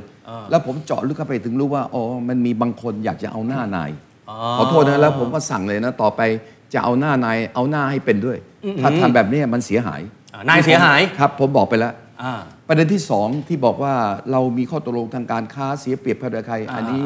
ก็คิดว่ามันมีทั้งความได้เปรียบ ครับ นะยกตัวอย่างตั้งแต่ 3 4 0 ปีที่ผ่านมา เราไม่เคยมีความสัมพันธ์กับซาอุดิอาระเบีย ครับ ท่านก็กลับมาได้นะเรามีข้อตกลงหลายสิ่งหลายอย่างที่มันบวก มันดี มา ขึ้ ก น กว่าอันนั้น อ่า ขณะเด้วยวกันเนี่ยเกิดสงครามยูเครน ครับ มันมีการบาลานซ์สองขั้วอำนาจ ฮะ ผมว่าท่านทำได้ดีมากวันนี้ ถ้าเราจะสุดโต่งไปทางทางอเมริกาเราก็จะมีปัญหา ครับ สุดโต่งไปทางรัสเซียก็มีปัญหาหมอวรงค์พูดแล้ว ฮะ ผมไม่อยากพูดซ้ำ เออ อันนี้ผมชมเลยว่าการสมดุลอำนาจท่านทำได้ดีมาก ครับ รู้จังหวะจากโคนว่าจังหวะไหนควรทำยังไง ส่วนที่บอกว่าเศรษฐกิจไม่ดี ผมบอกให้เลยประเทศอื่น เศรษฐกิจแย่กับเราเยอะมาก อ่าของเรานี่ดีแล้วตอนนี้ ผมเรานี่ถือว่ายังอยู่ในสภาพที่กำลังจะก้าวกระโดดแล้ว เพราะว่า 8 ปีเนี่ยท่านเคลียร์โครงสร้างพื้นฐาน ครับ มันยัดเยินตั้งแต่สมัยรัฐบาลก่อนๆคือผมไม่ได้ว่าไม่ดีนะ ฮะ เป็นลูกอีช่างแจก มึงแจกเป็นอย่างเดียวเลย มึงทำประชานิยม เออ มึงโครงการจำนำข้าวมึงอะไรต่างๆ ถามว่าไอเสียเปียงเป็นใคร เออ คุณจตุพรพรหมพานพูดชัดมาก แล้วมึงเอาเสียงเปียงไปนั่งในกระทรวงพาณิชย์อะเพื่อไปผูกขาดเรื่องข้าว มึงบอก G2G ทำไมเป็น G2G ถามจนบางทีตอบไม่ได้แม้กระทั่งน้องชายผมยังตอบไม่ได้เลย อันนี้ต้องชื่นชมนะว่าเขาพยายามจะช่วยแล้ว อ่า แต่มันไม่ได้จริงๆ อ่ะเดี๋ยวจะลามไปเรื่อง หเก่าลาย เรื่อง อ่ะ นะ ต่อต่อต่อ เดี๋ยวๆผมเมื่อสักครู่นี้ อ่า เข้าใจว่าเวลามันจำกัด ผม ครั ก็ บ เลยพูดสั้น ครับครับ แต่เห็นหลายคนพูดยาว งั้นผมก็ลากยาวบ้าง นะแล้วก็พาดพิงผมว่าลงค์นิดหนึ่ง อ่า ที่ไปบอกว่ามีการคอร์รัปชันมีอะไรต่าง อ่า ขอโทษนะครับพลเอกประยุทธ์ไม่ใช่เทวดาที่จะคุมได้หมดทุกอย่าง แต่โครงสร้างอำนาจมันจะต้องบาลานซ์ด้วยความหลากหลาย ครับ เมื่อทำให้มันไปได้เนี่ยมันก็ต้องคล้าย ๆ ว่าอาจจะมีจุดอ่อนอะไรอยู่บ้าง อ่า จะไม่บอกว่าใครที่เก่งทุกอย่าง คุมได้หมดทุกอย่าง ไม่มี อันี้ไม่จริง อ๋อ ผมท้าแม่งทุกรัฐบาลเลย โอ้โห มึงทำไม่ได้หรอก อ่า อย่ามาโอ้อวด อย่ามาคุย โม้ แต่ผมรู้อย่างเดียว อะไรฮะ ผมอภิปรายรัฐบาล นายกประยุทธ์จันทร์โอชายากที่สุด เพราะผมขุดคุยข้อมูลยากที่สุด แต่เพื่อไทยบังคับให้ผมอภิปรายเสียเฮงทั้งทั้งๆที่ไม่มีข้อมูล แล้วให้ผมรับรับไปก่อน แล้วไปหาเอาข้างหน้า มันตลกสิ้นดี นี่คือความจริงประเทศไทย ถามว่าถ้าเพื่อไทยไม่ใช่อปฏิปไตยจอมปลอม ฮะ เองต้องฟังคนคนเดียวใช่ไหม เออ อุงอิงมาจากใคร ครับ อุงอิงเป็นใคร เออเออ ถ้าเป็นพรรคประชาธิปัตย์อุ้งอิงจะมาได้ไหมขอประทานโทษนะ อ่าอ่าอ่า ที่จริงไม่อยากพูดแต่น้องชายมาแตะพี่ชายซะก่อน ครับ นะจริง ๆ ก็บอกตรงๆนะ วันนี้ไม่อยากจะมาเจอน้องชาย ผมอยากเจอไอ้พวกปีศาจห้องแอร์นี่มันง้อมผมนะ มันพูดหนักเบานิดนึงผมจะยอมมัน อ่า นะ วันวันนี้ยอมไหม แต่งไง แต่ยังไงก็ตาม พอดีน้องพูดแรงไปนิดหนึ่งแล้วก็ไอการที่ผมบอกว่าประชาธิปไตยที่มีเหลืออยู่วันเนี้ยมันจอมปลอม เออ มันปล้นชาติ อ่าๆ เพื่อบัญช่อโกง ครับ แล้วขอโทษนะ วันนี้กลับตาลปัดครับคนไทยทั้งแผ่นดินตั้งใจฟังผมนะ ฮะ เผด็จการเนี่ยเราเคยว่าเขายึดอำนาจมา แต่เมื่อมาผ่านกระบวนการเลือกตั้งครั้งที่หนึ่งครั้งที่สองเราจะเรียกอย่างนั้นไม่ได้ มันไม่มีความยุติธรรม ครับ เราเรียกได้ว่าอนุรักษ์นิยม คนบางคนก็ไปบอกว่าอนุรักษ์นิยมล้าหลังไม่จริง ฮะ อนุรักษ์นิยมของพลเอกประยุทธ์จันทร์โอชาไม่ล้าหลัง ท่านดู EEC ฮะ ท่านดูนะเอ่ออ อ่ะ เดี๋ยวสิอย่าเพิ่งไปอย่าเพิ่งเบรกผม จริงๆให้ผมพูดบ้าง เดี๋ยว เอา เดี๋ยว เอาสั้นๆนิดเดียว เดี๋ยว สั้นๆนิดเดียว ท่านดู BCG เออ เป็นโครงการที่โยกโลกยอมรับเลย ฮะ แล้วก็ถ้าผมจะบอกว่าอนุรักษ์นิยมยุคพลเอกประยุทธ์เนี่ยเป็นอนุรักษ์นิยมสิวิไลสู่ความก้าวหน้าไอ้ที่บอกว่า 8 ปีไม่มีผลงานแล้วจะย่ำแย่ไม่ใช่ ฮะ การสร้างบ้านเนี่ยโครงสร้างพื้นฐานใช้เวลามากที่สุด แต่หลังจากวางพื้นฐานเสร็จแล้วอีก 2 ปีที่เหลือ เดี๋ยวได้เห็น แค่ก่อกำแพงกับขึ้นหลังคา ผมฟันธงเลย อ่า ท่านทำได้ล้านเปอร์เซ็นต์ ตอนนี้ดูนะเปิดประเทศเนี่ยท่านกล้าเปิดท่านท่านก็ยังมีโควิด แล้วคนชมทั้งโลกว่าท่านดูแลโควิดดีมาก แล้วคนไทยทำไมมาด่ากันเอง อันนี้คือสิ่งที่อยากให้ความยุติธรรมกับพลเอกประยุทธ์ โอเค เดี๋ยวผมขออีกรอบนะ อ่า เอาเท่านี้ปล่อยคุณก่อนนะ อ่ะเดี๋ยวให้หมอวรงค์สั้นๆนิดนึง นิดหนึ่งนะเพราะผมถือว่ามันเป็นประเด็นที่อาจจะพลาดพิงมา เดี๋ยวๆๆ กี่กับผม ได้ๆๆได้ได้ เพราะเนื่องจากผมกำลังวิพากษ์วิจารณ์ เดี๋ยวขบวน ปัญหาของประเทศคือเรื่องการ ครับทุจริตคอร์รัปชัน ครับ ผมยังยืนยันว่าปัญหาประเทศคือปัญหาการโกง อ่า จริง ๆ เป็นปัญหาการโกงของนักการเมืองและสมคบกับข้าราชการ และสมคบกับนายทุน อ่ะแล้วถ้าสมมติก้าวไกล เดี๋ เขา ยว บอก นะ เขา เดี๋ยวขแป๊บนึงนะอรื้อโครงสร้างได้ไหม เดี๋ยวเดี๋ยวแป๊บนึงให้ผม อ่า อธิบายผมอธิบายให้จบ เพราะว่าอย่างคุณเต้นได้พาดพิงถึงว่า ใช้กระบวนการที่เป็นการใช้คำว่า ่ะลงจากเวทีมาแล้วมาสวมเสื้อคอตส เผมถามโครงการรัฐจำนำข้าวเราเจอกันไม่ใช่เหรออา ผมถามโครงการรัฐจำนำข้าวผมเป็นคนอภิปรายในสภาเอง ครับ อภิปรายปัญหา G2G แล้วผมถามว่าการ G2G อะผมตรวจสอบข้าวไม่มีการส่งออกไปยังประเทศจีนคุณอธิบายได้ไหม ปกติแล้วการซื้อขายข้าวระหว่างประเทศเนี่ยคุณต้องเปิด LC แต่ทำไมเป็นแคชเชียร์เช็ค ครั ข บ องเครือข่ายเสียเปียงทั้งหมด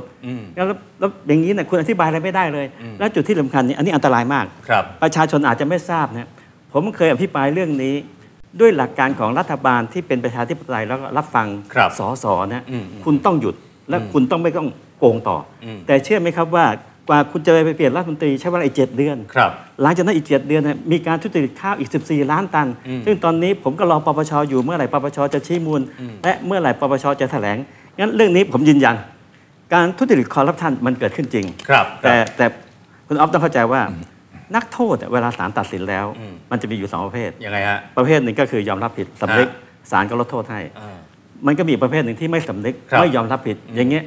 ศาลก็ไม่ลดโทษ ประชาชนก็ไม่ให้อ คุณหม ภั อย คุณหมอ ในคุกเนี่ยไปถามว่าคุณติดคุกเพราะอะไร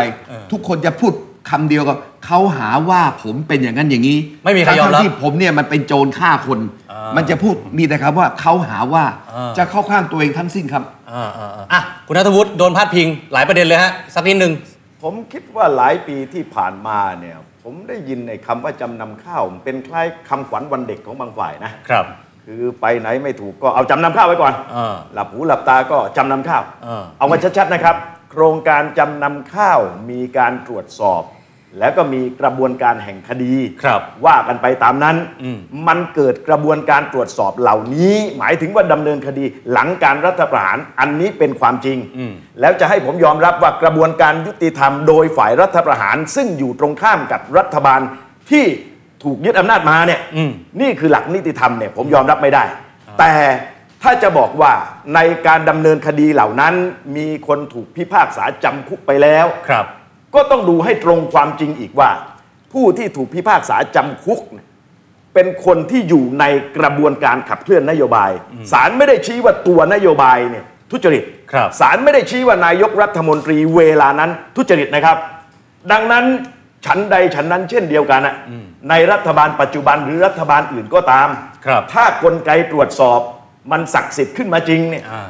หลายเรื่องเนี่ยผมว่าถึงคุกถึงตารางกัน ก็น่าจะ ป โด แล้ว นเหมือนกันอ่า ใช่ครับ อ่า อ้าวประการต่อมานะครับ อ่าอ่าอ่าเดี๋ยวเดี๋ยวให้คุณนัททูตก่อนนะฮะ กรณีของพรรคเพื่อไทย อ่า คุณแพทองทานมายังไง ครับ ก็มาตามกระบวนการพิจารณาของกรรมการบริหาร สิ่งที่มันกำลังเกิดขึ้นมันสะท้อนความไม่ปกติของระบบการเมืองในประเทศนี้ ครับ มันไม่ใช่เรื่องเล็กๆ มันสะท้อนว่าการยุบพักการเมือง การตัดสิทธิกรรมการบริหารการเมืองกันง่าย ๆ การทำให้พักการเมืองอ่อนแอ ครับ การทำลายระบบการเมืองในระบบรัฐสภา ให้ล้มลุกคลุกคลานเสียหายเนี่ย มันก็เลยฟ้องมาเป็นภาพที่ปรากฏนะฮะ คือคุณแพทองทาน ถ้าหากว่ากรรมการบริหารพักไม่มีมติ อ่า วันนี้ก็เป็นแคนดิเดตนายกไม่ได้นะ และถ้าหากประชาชนไม่เลือก ครับ ก็ไปต่อไม่ได้เหมือนกัน อ๋อ ส่วนว่าพักเพื่อเพื่อไทยจะฟังใครคนเดียวหรือไม่ ครับ ก็ผมยืนยันแล้วว่ามันมีกรรมการบริหาร มีคนทำงานอยู่ เออห้องแอร์ไหมฮะ เมื่อกี้คุณสรวุฒิบอก อยากคุยกับคนในห้องแอ ผม ร์ ขออนุญาตนิดเดียวนะฮะ ใน นิด พัก เดียว รวมไทยสร้างชาติไม่มีคนนั่งอยู่ในห้องแอร์เหรอคุณคิดว่าคุณคิดว่าคุณพีรพันธ์เนี่ยคือคำตอบสุดท้ายของพักรวมไทยสร้างชาติจริงหรือเปล่า เอาเอาจำนำข้าวนิดหนึ่งก่อน นิดเดียวนะคุณหมอ นิดเดียว จะมูฟออนแล้ว ประมาณหนึ่งนาที อ่ หนึ่งนาทีหนึ่งถึงสองนาที ครับ ผมยืนยันนะครับว่า โครงการจำนำข้าวไม่ใช่คำขวัญวันเด็ก ครับ แต่โครงการจำนำข้าวคือโจรไม่สำนึก โอ้ นั้นเวลาถ้าโจรไม่สำนึกเราก็ต้องมาอธิบาย เมื่อสักครู่ที่คุณนัทวุฒิพูดบอกว่า โครงการรับจำนำข้าวสารพิพากษาว่าไม่ผิดไม่จริง อืม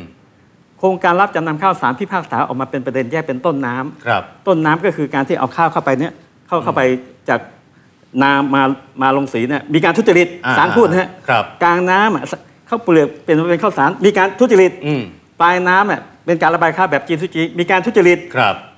ถูกแล้วมีการทุจริตในทุกขั้นตอน อืม เพียงแต่ขั้นตอนต้นน้ำกลางน้ำศาลบอกว่า อืม มีเจ้าหน้าที่ระดับปฏิบัติดูแล ถือว่าเป็นความรับผิดชอบของเจ้าหน้าที่ระดับปฏิบัติ อ่า แต่ระดับปลายน้ำเนี่ยนายกรัฐมนตรีในฐานะประธานกคช ครับ ผมเป็นคนอภิปรายตรวจสอบแนะนำมีหลายประเด็นที่ศาลชี้พ้อยออกมา คุณยิ่งรักษณ์ถึงปฏิบัติหน้าที่โดยทุจริต อ่า ไม่ใช่ว่า โอเค โครงการนี้ไม่ได้ทุจริต โอเค คือทุจริต ครับ เพียงแต่ว่าความรับผิดชอบศาลแยกให้ อ่า ไม่ได้เป็นอย่างนั้นนะครับ ครับ ตัวนโยบายเนี่ยมันไม่มีปัญหาเรื่องการทุจริต นิดเดียวนะ แต่ว่าประเด็นเนี่ยอย่างที่ผมบอกครับว่าถ้ามันเป็นเรื่องเกี่ยวกับผู้ปฏิบัติ ฮะ ก็ต้องว่ากันเป็นในรายกรณี โอเค ในหลายรัฐบาลเนี่ยการขับเคลื่อนนโยบาย หรือการขับเคลื่อนเนื้องานต่างๆ มันก็มีกรณีคล้ายๆกันแบบนี้ โอเค ดังนั้นมันต้องเอาให้ชัดกันเสียก่อน อ่า ศาลไม่ได้พิพากษานะครับ ครับ ว่าตัวนโยบายเนี่ย เดี๋ยวเดี๋ยวเดี๋ยว ทุจริต คุณอย่าพูด ศาลไม่ได้พิพากษาว่านายกยิ่งรักษณ์เป็นคนทุจริต อันนี้ ไม่มี ไม่งั้นไม่งั้นเดี๋ยวมั่วเดี๋ยวประชาชนเข้าใจ เดี๋ยวมัน ผิ จะกลายเป็นจำนำข้าววันนี้ เอาอย่างนี้ ใช่ไม่งั้นเดี๋ยวประชาชน มุก เข้าใจผิด มุกมุกมุกผมบ้างดีไหม อ่ะอ่ะคุณวิโรจน์สั้นๆ คือ มี อ อะไร ย่างนี้ครับ อยากเสริมหน่อย คื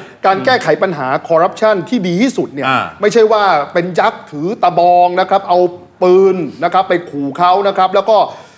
กวาดจับเฉพาะคนที่คิดต่างไม่ใช่ ครับ การแก้ปัญหาคอร์รัปชันที่ดีที่สุดคือความโปร่งใสและก็การเปิดเผยข้อมูล อ่า แล้วเมื่อกี้เนี่ยทางคุณสรวันเอ่อคุณสรวุฒิก็พูดออกมาเองนะว่า ตอนอภิปรายไม่ไว้วางใจเนี่ย อ่า ขุดคุยข้อมูลของพลเอกประยุทธ์ยาย าก กมาก ที่สุด อ่า ก็นี่ไงครับพรรค มัน ก้า ตรวจสอบไม่ได้ พรรคก้าวไกล อ่า เลยบอกว่า คุณต้องเปิดข้อมูล และถ้าเกิดคุณเปิดข้อมูล จะดีจะชั่วก็เข้าสู่กระบวนการตรวจสอบของระบบรัฐสภาจะใช้ปปชอะไรก็ดี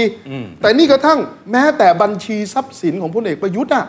ที่ในการดำรงตำแหน่งอะก็ยังบอกว่าดำรงตำแหน่งต่อเนื่องใช่ไหมฮะ ครับ ไม่ได้เปิดเผยบัญชีทรัพย์สินถูกไหมไอ้อย่างเนี้ยแล้วอย่าบอกว่าคุณมาปราบโกงเหรอคุณมา คุณมาปราบคอร์รัปชันเหรอหรือคุณใช้อำนาจในการปราบหรือยัดข้อหาหรือกล่าวหาคนคิดต่าง หรือเปล่า ผมว่าประชาชนก็ต้องคิด อย่างนั้นผมยืนยันกับพี่น้องประชาชนตรงนี้ว่า การป้องกันการคอร์รัปชันที่ดีที่สุดก็คือการเปิดเผยข้อมูล แล้วก็การเปิดให้ตัวเองถูกตรวจสอบจากกลไกต่างๆ จะชั่วดีทีห่างก็เข้าสู่กระบวนการเพราะว่าเนี่ยคือสิ่งที่แฟร์ที่สุดถูกไหม ครั ฮะ บ เนี่ย อ่ะ เพราะ พล ฉะ เอ นั้น กประยุทธ์ไม่เคยโดนตรวจสอบเลย ขออนุญาตเป็นคำถามแล้วก็คำตอบที่ดีมาก อ่ะ ถือว่าท่านพาดพิงผมโดยไม่ตั้งใจ แต่ผมก็จะแก้เอ่อไม่ใช่แก้ตัวนะ คือจะบอกให้รู้ว่าสิ่งที่ท่านพูดเนี่ยมันไม่ตรง อ้าวยังไงฮะ อย่างที่บอกว่าไปตรวจสอบพลเอกชวเอ่อประยุทธ์ไม่มีข้อมูล ผมหาตาแหกข้อมูลเชิงประจักษ์ไม่มี อ่า แต่สำหรับพลเอกประวิตยหรือใครต่อใครที่ผมตรวจสอบในสภา อ่า ข้อมูลมันชัดตัวเลขมันโชว์เปี้ยงเปี้ยงเปี้ยงเปี้ยง อ่า แต่ผมอยู่พักเพื่อไทยขอโทษนะครับ มึงห้ามแตะพลเอกประวิตยวงษ์สุวรรณเด็ดขาด อ้าวพลาดพิงอีกแล้วเนี่ย เอ่ออันนี้อันนี้อันนี้น้องน้องอาจจะไม่รู้ข้อเท็จจริง เออ น้องไปถามพวกปีศาจห้องแอร์แล้วก็ถามคนแดนไกล เออ ว่าได้สั่งผมไว้ว่าไม่ให้แตะพลเอกประวิตยวงษ์สุวรรณ เออ ถ้าจะเอาลึกอันนั้นยังมีนะ ผมขอหยุดตรงนี้นะ อ่าอ่า แต่ เมื่อกี้นี้น้องพาดพิงอันหนึงบอกว่า รวมไทยสร้างชาติอะมีใครอยู่เบื้องหลังไหม มีไหม ผมบอกให้เลยนะครับว่ารวมไทยสร้างชาติไม่ได้เป็นแบบของเพื่อไทย ผมถามเดี๋ยวนี้ที่น้องบอกว่า โอ้โห อุ้งอิงผ่านกระบวนการมา เฮ้ย ผมสงสัยนะ ในฐานะประชาชนคนไทยคนหนึ่งนะ ครับ ทั้งพักคุณมีคนเก่งที่สุดคืออุ้งอิงเหรอแสดงว่าคนที่มีอยู่ในพักนี่ไม่ได้เรื่องเลย อุ้งอิงเก่งที่สุดเลย เอออั นนี้ตอบผมให้ได้ ตอนเอ็นทานน่ะเข้าเข้ามหาวิทยาลัยน่ะ เอาอีกแล้ว ยังยังอธิบายไม่ได้เลย และถ้าเกิดไม่ใช่ลูกของคุณทักษิณชินวัตรอุ้งอิงจะมีโอกาสไหม อ้าว และขอโทษเถอะครับอย่า ฟั ยัง ง แล้ว ยังไม่ ล่ะ จบเดี๋ยวเดี๋ยวยังไม่จบ แล้วจบเมื่อไหร่อ่ะ เดี๋ยวดิจะจบเดี๋ยวนี้แล้ว เอานิดเดียว เดี๋ยวไม่ได้ไปต่อ เดี๋ยวเดี๋ยวเดี๋ยวเดี๋ยวเดี๋ยว เออ เดี๋ยว การปั่นกระแสการอะไรต่างๆเนี่ยใช้เงินมหาศาล เออ จะปั่นใครก็ได้ แต่ผมกล้าฟันธงเลยนะ ถ้ามีเด็กผู้หญิงคนหนึ่ง ฮะ ที่มีความรู้ความสามารถเหนือกว่าอุ้งอิง และมีโอกาสแบบนี้นะเขาจะไปได้ดีกว่าอุ้งอิงเยอะเลยนะผมไม่ไม่พูดอะไรก้าวล่วงนะครับ ครับ โอเคเมื่อพาดพิงมา อ่ะ ก็ขอฟันกลับเท่านั้นครับ อ่ะ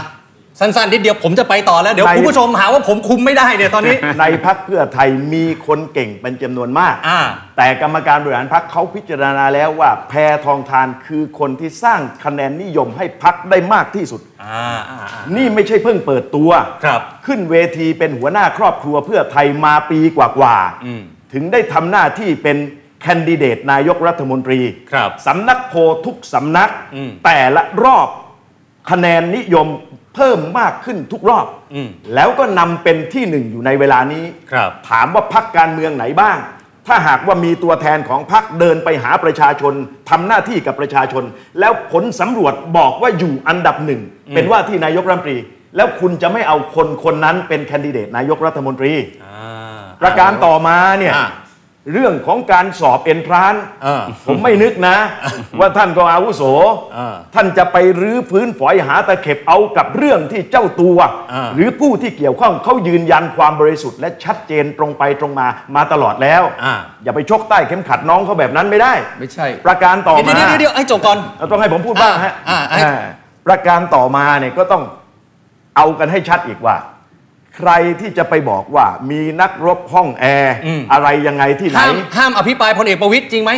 ผมไม่ทราบ ล้านเปอร์เซ็นต์ แต่ว่าที่ผมยืนอยู่เนี่ยเขามอบหมายให้ผมเป็นผู้ช่วยหาเสียง อ่าม อบหมายให้ผมไปปราศัยใด ๆ เนี่ย อ่า ไม่เคยมีใครมาห้ามผมนะครับ แล้วไปดูผมบนเวทีอะทั้งพลเอกประยุทธ์ทั้งพลเอกประวิทย์เนี่ย ผมเอาสับทำบชอทุกเวที ก็ไม่เห็นมีใครมาห้าม เขาก็บอกว่าเป็นผู้ช่วยหาเสียง ก็ทำหน้าที่ไปตามกรอบของการเป็นผู้ช่วยหาเสียง ก็เป็นแบบนี้ ครับ แล้วไปอ้างคนแดนกลงแดนไกลเนี่ย ให้ดูดีๆเถอะครับว่าถ้าหมายถึงอดีตนายกทักษิณเนี่ยนะ อ่า อดีตนายกทักษิณไม่เคยมากำกับสั่งการอยู่แล้ว ครับ แต่เฉพาะท่าทีของอดีตนายกทักษิณกับพลเอกประวิตยเนี่ยล่าสุดแกเพิ่งบอกเนี่ย อืม ว่าเชื่อว่าพรรคเพื่อไทยไม่โง่ไปยกเก้าอี้นายกให้ป้อม อ่าอ่าอ่า ไอ้แบบเนี้ย โอเค เขาจะเรียกว่า เชื่อได้ ยั้ง นะ ยั้งมือไว้ไมตรีเหรอ อ่าโอเค ถูกไหมครับ ผมตอบเดี๋ยวนี้เลยนะ เดี๋ยวเดี๋ยวมันจะไม่ได้ไปนะ มัเป็มันเป็นเทคนิคการแก้เกมทางการเมือง โอเค โอ เค เมื่อเห็นว่าตัวเองเริ่มเพลียนพล้ำคนเริ่มจับได้ไล่ทันว่าผสมพันธุ์กันแล้ว ฮะ นะครับ เพื่อที่จะหนีกระแสตก ก็ต้องรีบแก้ตัวออกมา อ่า แต่ถ้าถ้าแน่จริงนะ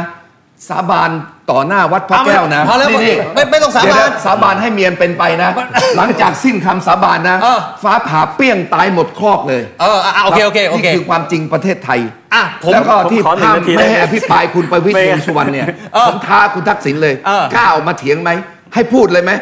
เพราะว่าสองเรื่องหนึ่งเขาต้องช่วยน้องโอกผ่านทองแท้เรื่องคดี เออ นี่คือความจริงประเทศไทย กูไม่อยากพูด เออ แต่เมื่อบังคับก็ต้องพูด เออ สองสองสองเมื่อมีการผสมพันธ์กับพลเอกประวิตร ผมว่า แล้ อย่างนี้นะ ถ้าไม่อยากให้แตะพลเอกประวิตร หลายประเด็พนอจถนเนี่อย มไว้ให้เป็นนายก เหตุผลว่าพลเอกประวิตรมีเสียงสวในมืออา เพื่อไทยจะชนะยังไง ถ้าไม่มีสวยกมือให้ มึงก็เป็นฝ่ายค้าน ฝ่ายค้านและฝ่ายค้านล้านเปอร์เซ็นต์ เอ้า ผ คุณนัมว่า ทวุฒิบหลา อย ก ประเด็นเนี่ยมันพาดพิงผู้คนข้างนอกเข้า อ่า ใจ ใช่ใช่ มากเลย ใช่ นะ ใช่ แล้วผมคิดว่าคนที่เขาถูกพาดพิงข้างนอกเขามีสิทธิ์ที่จะปกป้องตัวเองตาม ให้ กระบวน ให้ การ เขา ยุ ฟ้อติง ธรรม ผม นะเลครับ ยนะว่าไม่จริง ผมจะได้เอาเรื่อง อ่า แฉในศาลเลย โอเค ผม โอเค ผมขอเสนอมุมมองผมนิดหนึ่งนะฮะ อ่ะ เพราะว่าเวลาฟังฟังแล้วมันมีมุมที่น่าสนใจ อ่า จริง ๆ แล้ววันนี้สังคมเรามันพัฒนามาเยอะนะครับ แต่บางสิ่งบางอย่างประชาชนตามไม่ทัน อ่า ผมเรียนตรงๆเลยว่าวันนี้ปัญหาของประเทศน่ะทุนสามัญนี่อันตรายมาก อ่า คือวันนี้กระบวนการการจัดการเลือกตั้งแต่ละพรรคการเมืองใช้เงิน ครับ แล้วก็อย่าลืมว่าเวลาแต่ละพรรคการเมืองใช้เงินน่ะทุนสามัญก็บริจาคเงิน อ่า แล้วก็จะมามีอิทธิพลเหนือพรรคการเมือง ครับ หลังจากที่มาจัดตั้งรัฐบาลก็จะมามีอิทธิพลเหนือรัฐบาล จุดที่อันตรายที่สุดก็คือ บางครั้งการสืบทอดอำนาจผ่านเงินทุนเนี่ยอันตรายที่สุด อ่า เพราะว่าทหารปฏิวัติเห็นปืนประชาชนรู้ว่าอันนี้ปฏิวัติ ครับ อันี้เป็นเผด็จการ อ่า แต่เวลาการใช้เงินเป็นอาวุธเนี่ยอันนี้อันตราย อ่าม องไม่เห็นมันสามารถกำหนดได้ว่าจะให้ใครก็ได้ จะให้น้องชายก็น้องเขยก็ได้ จะให้ อ่า น้องสาวก็ได้ จะให้ใครก็ได้ โอเค ที่มามีอำนาจ ผมย้ำแล้วว่าถ้ามีเงินขนาดนี้ คุมสื่อได้เยอะขนาดนี้ อืม ปั่นให้ออฟเป็นนายกยังได้เลยผม ค ยืนยัน รับผมไม่อยากเป็นฮะ อืม โอเค ใช่ อ่ะผมขออนุญาตมูฟไปประเด็นต่อไป ซึ่งจะถามจากก้าวไกลก่อนบ้าง โอ้ดีมากเลยครับ นะฮะ ผมคว้าไว้นิดเดียว อะไร ไอ้ที่ว่าทุนอะไรที่ว่าเนี่ยนะ เออ ไอ้ปัจจุบันเนี่ยที่บอกว่าซื้อกันด้วยกล้วย 50 หวี 60 หวี เอออ อะไรต่อมีอะไรเนี่ยที่มันเกิดยุคเนี้ย เออ มันหมายความว่ายังไง อ่ะโอเค คือทุนประเภทไหน โอเคอ่ะขออนุญาตเริ่มที่ก้าวไกลก่อนบ้าง ผมฟัน เดียว ธงล เดียวเดียว นะ เดียว ทุนที่ว่านี่ผมไม่มีเลย อ่ะโอเค ผมมารวมไทยสร้างชาติ ผมไม่ได้ทุนที่ว่าเลย อ่ะไม่ นะ ไม่มีก็ไม่มี ดัง ดี นั้น แล้ว เนี่ย ฮะ ที่พูดเนี่ยต้องระวัง รวมไทยสร้างชาติไม่มีทุนแบบนี้ครับ อ่ะโอเคไม่มีก็ดีแล้วฮะอ้าวคุณวิโรธครับ ครับ เออผมเหนื่อยเหลือเกินวันนี้ ครับ นะฮะคุณวิโรธประเด็นที่วันเนี้ยต้องถามจริงๆไม่ใช่คุณวิโรธนะฮะ ครับ ทุกพักเลย ครับ อเรื่องมาตรา1นึ ครับ นะแล้วผมก็เชื่อว่าจริง ๆ แล้วก็โดนกันมาหลาย ครับ เวทีแล้ว ครับ นะฮะ ครับ วันนี้เนี่ยที่จะถามคุณวิโรธเนี่ยนะครับก็คือว่าจุดยืนของก้าวไกล ตอนนี้หลายคนงง ว่าตกลงยกเลิก หรือตกลงจะแก้ แล้วมันจะกลายเป็นกำแพงในการปิดกั้นในการจับมือจัดตั้งรัฐบาลหรือเปล่า เพราะบางคนบอกว่า จะยอมลดไหม ถ้าไม่ยอมลดก็คือจะเป็นฝ่ายค้านอย่างเดียวเลยหรือเปล่าฮะ คือเอาอย่างนี้ก่อนนะครับ คือการยื่นแก้ไขเอ่อหนึ่งก่อน ยืนยัน อ่า ว่าแก้ไขก่อนตามมติพักนะครับ แก้ไขนะครับ แก้ไขไม่ยกเลิก นะครับไม่ได้ยกเลิกนะครับ อ่า แต่ว่าก็มีสมาชิกพักนะครับ ก็มีความคิดที่แตกต่างหลากหลาย แต่ว่าสุดท้ายเนี่ยมติพักคือแก้ไข ครับ นะครับ แล้วเราก็ยื่นแก้ไขตั้งแต่ในสภาวาระที่แล้วแล้วนะครับ ดังนั้นจุดยืนเดิมเราก็คงยื่นแก้ไขแน่นอนนะครั ครับ บ นะครับก็เป็นนโยบายแล้วก็เป็นจุดยืนเดิมของเรา เพราะว่าเป็นประมวลกฎหมายอาญา ซึ่งก็แก้ไขผ่านสภาได้ แล้วผมว่าณวันนี้ก็มีหลายพักนะครับ ก็เข้าเข้าอกเข้าใจถึงปัญหาไม่ว่าจะเป็นเรื่องของตัวบทกฎหมาย แล้วก็การบังคับใช้ก็ดี ซึ่งสององค์ประกอบเนี่ยมีปัญหาจริง ครับ บางพักก็เสนอว่าแก้ไขเหมือนกัน บางพักก็เปิดนะครับให้เอาปัญหาเข้ามาถกในสภา ซึ่งเป็นเรื่องที่ดี ครับ บางพักก็เสนอให้เพิ่มโทษด้วย ซึ่งเห็นมากเสียว่ามันแก้ไขได้ ดังนั้นเนี่ยผมคิดว่าการแก้ไขประมวลกฎหมายอาญามาตรา1 1 2 เป็นประเด็นที่เราสามารถใช้สภาผู้แทนราษฎรในการพิจารณาได้ และผมคิดว่าดีนะครับเพราะสภาแปลว่าที่พูด ครับ และถ้าเกิดเราปิดกั้นการพูดปิดปั้นปิดกั้นการหารือในการแก้ไขปัญหาเนี่ยนะครับ ผมคิดว่าปัญหาที่มันก็จะถูกเป็นฝุ่นใต้พรม ครับ อยู่ข้างนอก ดังนั้นเรายืนยันว่าจุดยืนเราก็ยังต้องแก้ไข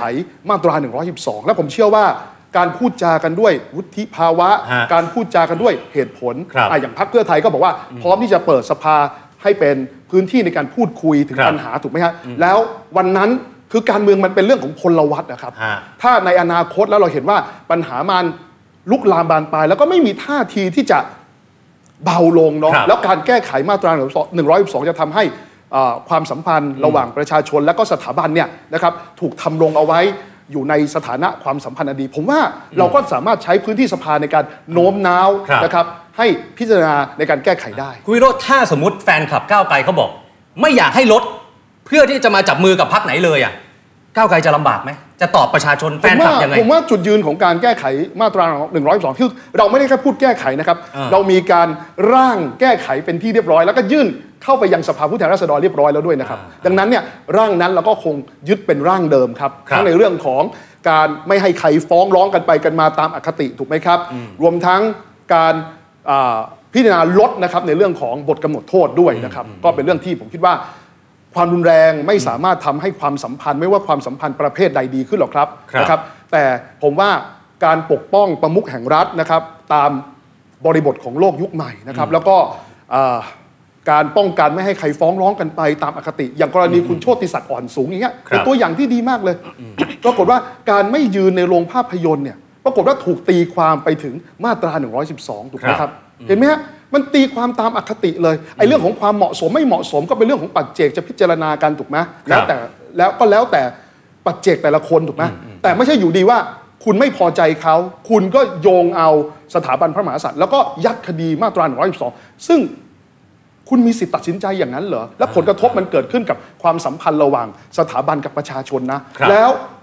คนที่เขาโดนดำเนินคดี ญาติเขาตัวเขาครอบครัวเขาเขาจะรู้สึกยังไง โอเค ประชาชนอีกกลุ่มหนึ่งสะใจ แต่พอประชาชนถูกแบ่งออกเป็นสูงสองกลุ่ม สะใจกับอีกกลุ่มหนึ่งรู้สึกอีกแบบหนึ่งคุณคิดว่าจะทำให้ความสัมพันธ์ระหว่างสถาบันพระมหากษัตริย์กับประชาชนอยู่ในสถานะที่ดีเหรออเท่านั้นเองเราก็ยังยืนยันจุดเดิมครับ แล้วผมคิดว่าก็เป็นเรื่องที่ เราในฐานะสภาสมาชิกสภาผู้แทนราษฎรจะไปพูดถึงสาเหตุอย่างมีวุฒิภาวะ แล้วก็โน้มน้าวสมาชิกสภาผู้แทนราษฎรในสภาผู้แทนราษฎรอันทรงเกียรติ อ่ะคุณนัทวุฒิครับ เพื่อไทยสมมุติถ้าก้าวไกลเขายืนหยัดจุดยืนแบบนี้ ไม่ลดถ้าเพื่อไทยจะจับมือก้าวไกลได้ไหมฮะ คือในทัศนะผมเนี่ยนะครับการบังคับใช้กฎหมายมาตรา1นึแบบปัจจุบันเนี่ยมันมีความเปราะบางและก็สุ่มเสี่ยงมาก ครับ แล้วก็ไม่เป็นผลดีกับใครหรือสถาบันใด ๆ เลย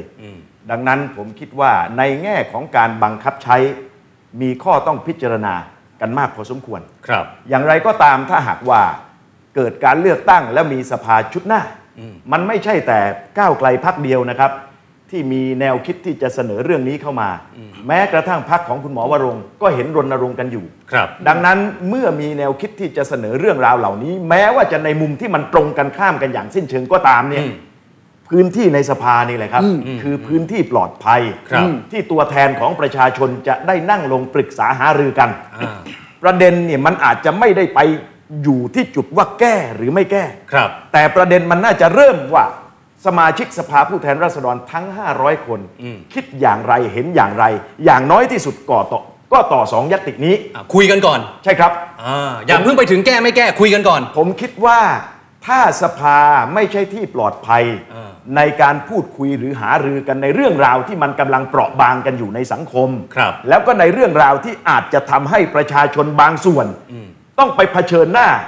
กับสถาบันพระมหากษัตริย์ก็ได้ในทางความรู้สึก อ่าอ่า ไอ้แบบเนี้ย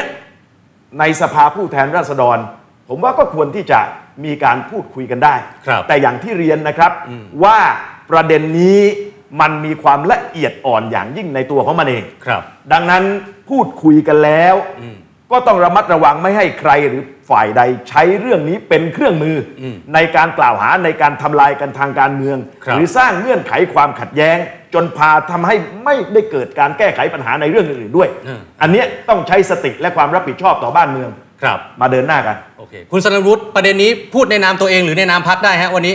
ทั้งสองอย่างเลย อ่า ที่จริงไม่อยากให้ก้าวล่วงนะ ขออนุญาตเถอะ ครับ พอเรื่องนี้ถ้าเกิดผมทราบว่ามีเนี่ยผมไม่มานะ อ่า เพราะว่าเป็นเรื่องที่หมิ่นเหมและตอบยากมาก ครับ มีสองส่วนหนึ่งต้องถามใจคนไทยทั้งแผ่นดิน เรายึดโยงอยู่กับสถาบันมาเป็นพันปีแล้ว ครับ ทุกคนก็มีความสุขอยู่ตรงนี้นะครับ ไอ้มาตรา1นึเนี่ยมันเป็นกุญแจดอกหนึ่ง ที่มันไปสู่เขาเรียกว่า hidden agenda ครับ มันมีวาระอะไรซ่อนเล่นอยู่ตรงนั้น อ่า ยิ่งเดี๋ยวนี้นะมันมีต่างประเทศเข้ามาแทรกแซงอยู่ ครับ นะไอ้ที่มีตัว C นำหน้านะ ผมไม่อยากบอกว่า CI แล้วก็จุด ๆ ๆ แล้วกันนะครับ คนเขาจะรู้ดีว่าเข้ามาแทรกแซงเพื่ออะไร แล้วต้องการเปลี่ยนแปลงเพื่ออะไร แล้วผมถามว่าถ้าเขาทำสำเร็จ ประเทศไทยจะเป็นยังไงต่อไป ใครลองบอกผมหน่อย จะเป็นอย่างนี้เหรอ จะเอาเหรออเราอยู่ตรงนี้ดีแล้ว แล้วจะเปลี่ยนเอาใครมา เอาคนไหนมาเอาตระกูลไหนมา ผมรับไม่ได้ทั้งนั้น ครับ เพราะผมยึดโยงอยู่กับสถาบันตรงนี้ แล้วผมห้ามใครมาแตะ ครับ ที่ผมตัดสินใจอยู่กับพลเอกประยุทธ์จันทร์โอชา เพราะมีจุดยืนตรงกัน อ่า อีกเรื่องหนึ่ง ฮะ ฝากคนไทยทั้งแผ่นดินเป็นข้อคิดนะ ผมเนี่ยมาอยู่กับพลเอกประยุทธ์จันทร์โอชา ตั้งใจว่าจะเอาความรู้ ความสามารถที่มี ผมจะทำเป็นทองไม่รู้ร้อนไม่สนใจก็ได้ ครับ พูดเท่ๆ ออกสื่ออากาศ FM ไปวันๆหนึ่งก็ได้ แต่มันไม่ใช่ตัวตนผม ครับ เมื่อผมเห็นว่าอะไรที่น่าจะทำได้แล้วผมทำได้ดี ผมกระโดดเข้าไปเลย ฮะ ใครจะมาโจมตีผมไม่เป็นไร ฮะ แต่วันหนึ่งคุณจะรู้ว่านักรบพันดุคนนี้ไม่ใช่คนที่พวก I.O. จะมาโจมตี ครับ แล้วผมจะพิสูจน์ให้เห็นว่าสารวุฒิทำได้ ผมจะเข้ามาร่วมมือกับพลเอกประยุทธ์จันทร์โอชาทำให้คนไทยทั้งแผ่นดินอยู่ดีกินดี และมีความสุขในเชื่องสองปีที่เหลือ ครับ หลังจาก 2 ปีนี้ถ้าพลเอกประยุทธ์ทำสำเร็จนะ อะไรก็ยังเกิดขึ้นได้ในประเทศนี้ โอเค และผมเชื่อว่าถ้าคนไทยทั้งแผ่นดินมีความสุข ครับ อยู่ดีกินดี ไม่มีใครสนใจเร่วม1นึยกเว้นคนที่มี hidden agenda หรือมีวาระซ่อนเล่นอื่น เท่านั้นผมฟันธงเลยครับ อ่ะอันนี้คือไม่แตะเลย ครับ อ่ะขอมาที่คุณหมอ คือ คุณหมอ ผม นี่ก็รณรงค์แต่อีกรูปแบบหนึ่ง ผมผมต้องการจะทำความเข้าใจนิดหนึ่งว่า อ่า บริบทของความเป็นนักการเมืองอะเราคำนึงถึงปัญหาปากท้องประชาชน ครับ ก็คือประชาชนอยู่ดีกินดี อืม ประชาชนไม่มีปัญหาเรื่องหนี้สินคำถามถามว่ามาตรา1นึจะทำให้ประชาชนอยู่ดีกินดีไหม ครับ มาตรา1นึจะทำให้ประชาชนปลดหนี้ได้ไหมจริงๆ แล้วปัญหาทั้งหมดมันเกิดจากการทุจริตคอร์รัปชัน ค ข รับ องนักการเมืองรวมทั้งนายทุน อืม แต่ปรากฏว่ามีคนจำนวนหนึ่งพาดพิงไปที่สถาบันก็คคือ รับ มาตรา1นึผมกลับมองว่าคุณตีโจทย์ผิด แต่ถามว่าคนระดับนี้ตีโจทย์ผิดหรือมันเป็นไปไม่ได้ ครับ แสดงว่าคุณต้องมี hidden agenda บางอย่าง อ่ะเหมือนเห็นตรงกัน ผมผมต่อนะฮะ อ่า อ่าสิ่งที่ผมกล้าพูดอย่างนี้ แม้ผมให้สัมภาษณ์นิวยอร์กนิวยอร์กไทม์เมื่อสัปดาห์ที่ผ่านมาผมบอกคุณรู้ไหมว่าผมเชื่อว่าตะวันตกกำลังมาแทรกแซงประเทศไทย โดยใช้คำว่าประชาธิปไตยสิทธิเสรีภาพ และผมก็บอกว่าสิ่งที่พวกนี้เข้ามาเนี่ยพยายามรณรงค์เรื่องคำว่าการละเมิดสิทธิมนุษยชน ครับ ผมถามว่ามาตรา1นึไปรังแกใครตรงไหน เราไล่ดูเลยว่าคนที่ถูกดำเนินคดีมาตรา1นึมีการกระทำหรือมีพฤติกรรมทั้งสิ้น เช่น ผมสมมติว่ามีกำแพงอยู่ตรงเนี้ยเขาวิ่งเอาหัวไปชนกำแพง แล้วโทษว่าเอากำแพงมาฟาดหัวเขา อ่างั้ งั้นหมายความว่าคนที่ถูกดำเนินคดีมาตรา1นึมีพฤติกรรม เช่น เขาทำเอง เขาทำเองด่าด่าก้าวร้าว อ่า เผา อ่า ขีดฆ่าเขียนให้ร้าย อ่า แน่นอนมันเป็นพฤติกรรมที่กระทำ ครับ แต่เมื่อเมื่อกระทำเสร็จแล้วไม่ยอมรับผิด คนกลุ่มนี้ก็พยายามเบี่ยงเบนไปว่า มีการใช้คำว่าละเมิดสิทธิมนุษยชน ครับ ผมก็บอกนักข่าวต่างชาตินะไอ้คำว่าละเมิดสิทธิมนุษยชนในประเทศไทย มันไม่จริงแล้วเรามีสิทธิเสรีภาพเยอะ แต่เพียงแต่ว่าคุณพยายามไปปั่นกระแสให้เข้าใจความว่าละเมิดสิทธิมนุษยชน อ่างั้ นั้นประเด็นอยู่ตรงนี้ ผมยืนยันว่าประเทศไทยมีรากเหง้ามา 7 8 0 0 ปี ครับ แล้วการปกครองในระบอบประชาธิปไตย อันมีพระมหากษัตริย์ทรงเป็นประมุขเป็นการปกครองที่สอดคล้องกับวิถีของสังคมไทยมากที่สุด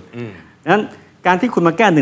เนี่ย เออ พฤติกรรมที่เกิดขึ้นต้องยอมรับว่า ถามว่าทำไมวันนี้มาตรา1นึมีการกระทำมากขึ้น เพราะมันมีกลุ่มบุคคลกลุ่มหนึ่งที่มากระทำในช่วงนี้ เมื่อก่อนนี้ถ้าไม่มี แล้วแล้วมีใครอยู่ ปัญหา เบื้องหลังด้วยไหม ว่าผมเชื่อว่าต่างชาติเข้ามาเกี่ยวข้อง อ่าอ่า ผมก็พูดชัดเจนว่าต่างชาติเข้ามาเกี่ยวข้อง อ่า ผ่านกระบวนการ NGO ที่รับเงินจากต่างประเทศ อ่า และใช้คำว่า human- ใช้คำว่าสิทธิมนุษยชนมาเป็นเครื่องมือในการกดดัน อ่า และนี่ผมถือว่านี่คือกระบวนการแทรกแซงของต่างชาติ อ่า และผมย้ำวันนี้การเข้ามาจับจ้วงมาตราหนึ่งสองผมเชื่อว่ามีเจตนารมณ์ที่ไม่ตรงไปตรงมา ถ้าทุกอย่างตรงไปตรงมาเพื่อปัญหาปากท้องประชาชน เพื่อความอยู่ดีกินดีประชาชน มันคุยกันได้ แต่วันนี้ผมเชื่อมโยงตรงนี้ มาสู่ปัญหาปากท้องประชาชนมันเชื่อมโยงไม่ได้ ยิ่งดูพฤติกรรมที่แสดงออกมันยิ่งบ่งบอกว่ามี hidden agenda อ่ะมันไม่เกี่ยวกันกับเรื่องปากท้อง มันไม่ได้เกี่ยวข้องกันกับเรื่องปากท้อง อ่ะแล้ว แต่ ที่ คุณต้องการจะสั่นคลอน เออ สถาบัน เพราะเท่ากับว่าถ้าคุณจับจ้วงได้สถายุคโซเชียลมีเดีย อ่า คอลแลบได้นะ พังได้นะ สลายได้นะงั้นประเด็นอยู่อย่างนี้ หลังๆมานี้เนี่ยที่ผมจะอธิบาย อืม มันมีความพยายามที่กระทำโดยที่เริ่มมีความรู้ความเข้าใจเรื่องมาตราหนึ่งสอง ครับ ไม่จับจ้วงไปที่องค์พระมหากษัตริย์ อ่า พระราชินี รัชทายาทและผู้สำเร็จราชการแทนพระองค์ ครับ แต่เข้าไปไปจับจ้วงไปที่อดีตในหลวง เช่น อ่า ในหลวงรัชกาลที่เก้า ครับ หรือในหลวงรัชกาลก่อนหน้านี้ หรือพระบรมวงศานุวงศ์ชั้นสูง อ่า สิ่งที่พวกผมแก้มันเป็นจุดอ่อนของข้อกฎหมายในการตีความของศาลเท่านั้น ไม่ได้ไปทำประเด็นอะไรให้มัน คือหมายถึงที่ไทยพักดีจะเสนอ ไทยพิธีเสนอแล้วแล้วสภาอนุมัติแล้ววันนี้ อ่าร ร วบรวมรายชื่อได้สักหกเจ็ดพันรายชื่ออ อ่ะย้ำอีกทีเสนออะไร ประเด็นที่เราเสนอมีอยู่ 3 ประเด็น ฮะ เราเสนอเพิ่มความคุ้มครองสถาบันพระมหากษัตริย์ให้มีความเข้มแข็งมากยิ่งขึ้น อ่า เพิ่มความคุ้มครองคือหนึ่งเพิ่มความคุ้มครองอดีตพระมหากษัตริย์ทุกพระองค์ในราชวงศ์จักรีนะ เอารวมอดีตด้วยเลย รอหนึ่งถึงรอเก้า อ่ะโอเค เพราะว่าเหตุผลคือเวลาการจับจ้วงส มีความเชื่อมโยง อ่าอ่า ถึงการสังครสถาบันสองเพิ่มความคุ้มครองไปยังพระบรมวงศานุวงศ์ตั้งแต่ชั้นพระองค์เจ้าขึ้นไป เพราะมีการจับจ้วงไปยังสมเด็จเจ้าฟ้าหลายพระองค์ ครับ และสั่นคลอนสถาบัน อ่า และอันที่สามอันนี้อันตราย อืม ข้อความคำว่าสถาบันพระมหากษัตริย์ ภาษาเฉยๆเนี่ยซึ่งศาลเนี่ยยกคำร้องศาลยกร้องยกคำร้องมาแล้ว คำนี้นะ คำคำนี้คำเดียว สถาบันอ่า แล้วเข้าไปใส่คำที่ไม่สุภาพ อ่า เราก็ให้คุ้มครองคำนี้ถ้าคุณไปกระทำคำที่ไม่สุภาพ คือให้มันครอบคลุมมากขึ้น ให้ครอบคลุมมากยิ่งขึ้นเพื่อปิดจุดโหว่ของคนพยายามที่จะล้ม อ่า หนึ่ง โเค หนึ่งสองครับ อันนี้คือมุมของไทยพักดีอ่ะ ครับ คุณวิโรจ คืออย่างนี้ น์ ครับ เขาบอกมี hidden agenda ก็เมื่อกี้ผมฟังมาทั้งคู่นะครับ อ่า ก็มีแต่คำว่า hidden agenda เอ่อ hidden agenda คือวาระซ่อนเร้น มี ผม ต่างชาติ เชื่อ อยู่เบื้ ว่า องหลัง มีเชื่อว่ามีต่างชาติอยู่เบื้องหลังเชื่อว่าอย่างนั้นเชื่อว่าอย่างนี้ ทุกสิ่งทุกอย่างเป็นจินตนาการ แต่ไม่มีหลักฐานมายืนยันนะนะบอกต่างชาติ ให้ มา ผม แทรก ไล่ แซ ฟังไหม ง ผมไล่ฟังไหม อ่ะเดี๋ยวเดี๋ยวเดี๋ยวเดี๋ยวเดี๋ยวอ่ะ คุณคุณคุณหมอฟังผมก่อน ครับได้ นะฮะเชื่อว่าอย่างนั้นเชื่อว่าอย่างนี้ เอาหลักฐานมายืนยันนะฮะไปฟ้องเนี่ยฮะถ้าเกิดพบว่าสถานทูตอเมริกาทำอย่างนั้นก็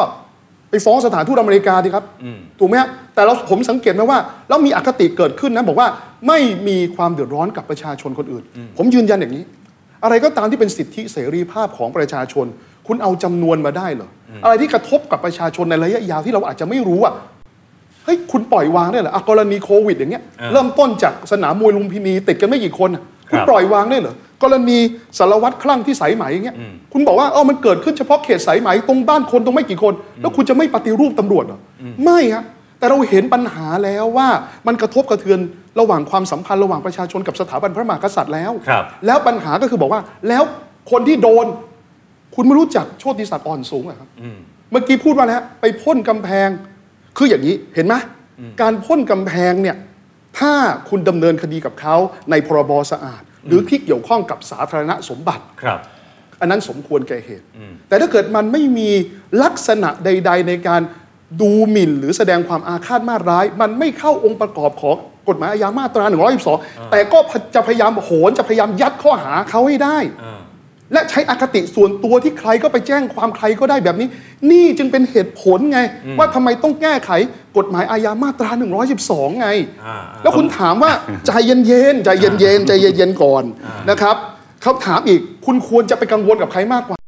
คนที่สักหน้าอกทรงพระเจริญ แล้วไปตั้งแชร์ลูกโซ่ หลอกเงินคนแก่ ออกมาจากคุกจะขึ้นศาลยังวางแผนจะหนีศาลอีกทำไมไม่พูดกัน ไอ้นี่คือจริง คุณไม่ไปสอบสวนเหรอว่าใครที่พามาเฟียทุนจีนสีเทา มาถ่ายรูปกับพระราชวงศ์แล้วไปแอบอ้าง คุณไม่กลัวเรื่องแบบนี้กันเลยเหรออคุณกลัวแต่ในเรื่องจินตนาการของคุณแล้วคุณเอาจินตนาการเอาอคติของคุณ มาฟ้องร้องคนอื่นเข้าไปทั่ว ครับ โชติศักดิ์อ่อนสูงสุดท้ายอายการสั่งไม่ฟ้องนะครับ และยังมีผู้ต้องหาผู้ถูกกล่าวหาอีกหลายคนที่ศาลท่านยกฟ้องนะ ครับ แล้วคนเหล่านี้แม้แต่สิทธิการประกันตัวตามรัฐธรรมนูญก็ถูกริดรอน อ่า จริงไหมนี่นะ อ่ะ แล้วไหนบอกว่าไม่กระทบ กระทบสิ และสิทธิเสรีภาพผมยืนยันนะครับ ต้องรอให้กระทบเป็นล้านคนเหรอ ่าแล้วถึง ถูกไหม ค่อยมาว่ากันอ่ะคุณหมอ ผมผม ผม จริงๆแล้ว ผม เราไม่ต้อง ผม มาเถียงกันยาวนะผมว่านิดเดียวเอา ครับ สั้ ครับ น ครับผมผม ๆนิด สักครู่ ผมผม อ่ะเดี๋ยวเดี๋ยวขอคุณนัทวุฒินิดนึง วันนี้ผมผมอยู่ใกล้ อ่ะ อ่ะนิดนึงนิดนึง ผมหมายถึงว่ากระบวนการทำงานของพรรคเพื่อไทยตามที่กรรมการบริหารพรรคเขายืนยันมาตลอด ครับ เราก็ไม่มี hidden agenda ต่อประเด็นนี้นะครับ เพียงแต่ภาพที่เราเห็นก็คือว่า ความเชื่อหรือความคิดเห็นในเรื่องนี้เนี่ยมันแตกต่างกันอย่างสุดขั้ว อ่า และถ้าหากว่าเรื่องแบบนี้ยังคงลุกลามเดินหน้าไปในสังคม อืม เราก็ไม่รู้ว่าถึงที่สุดเนี่ยจะไปยุติกันตรงจุดไหน ดังนั้นการสร้างพื้นที่พูดคุยทำความเข้าใจให้สังคมไทย ครับ ยกันด้วยเหตุด้วยผล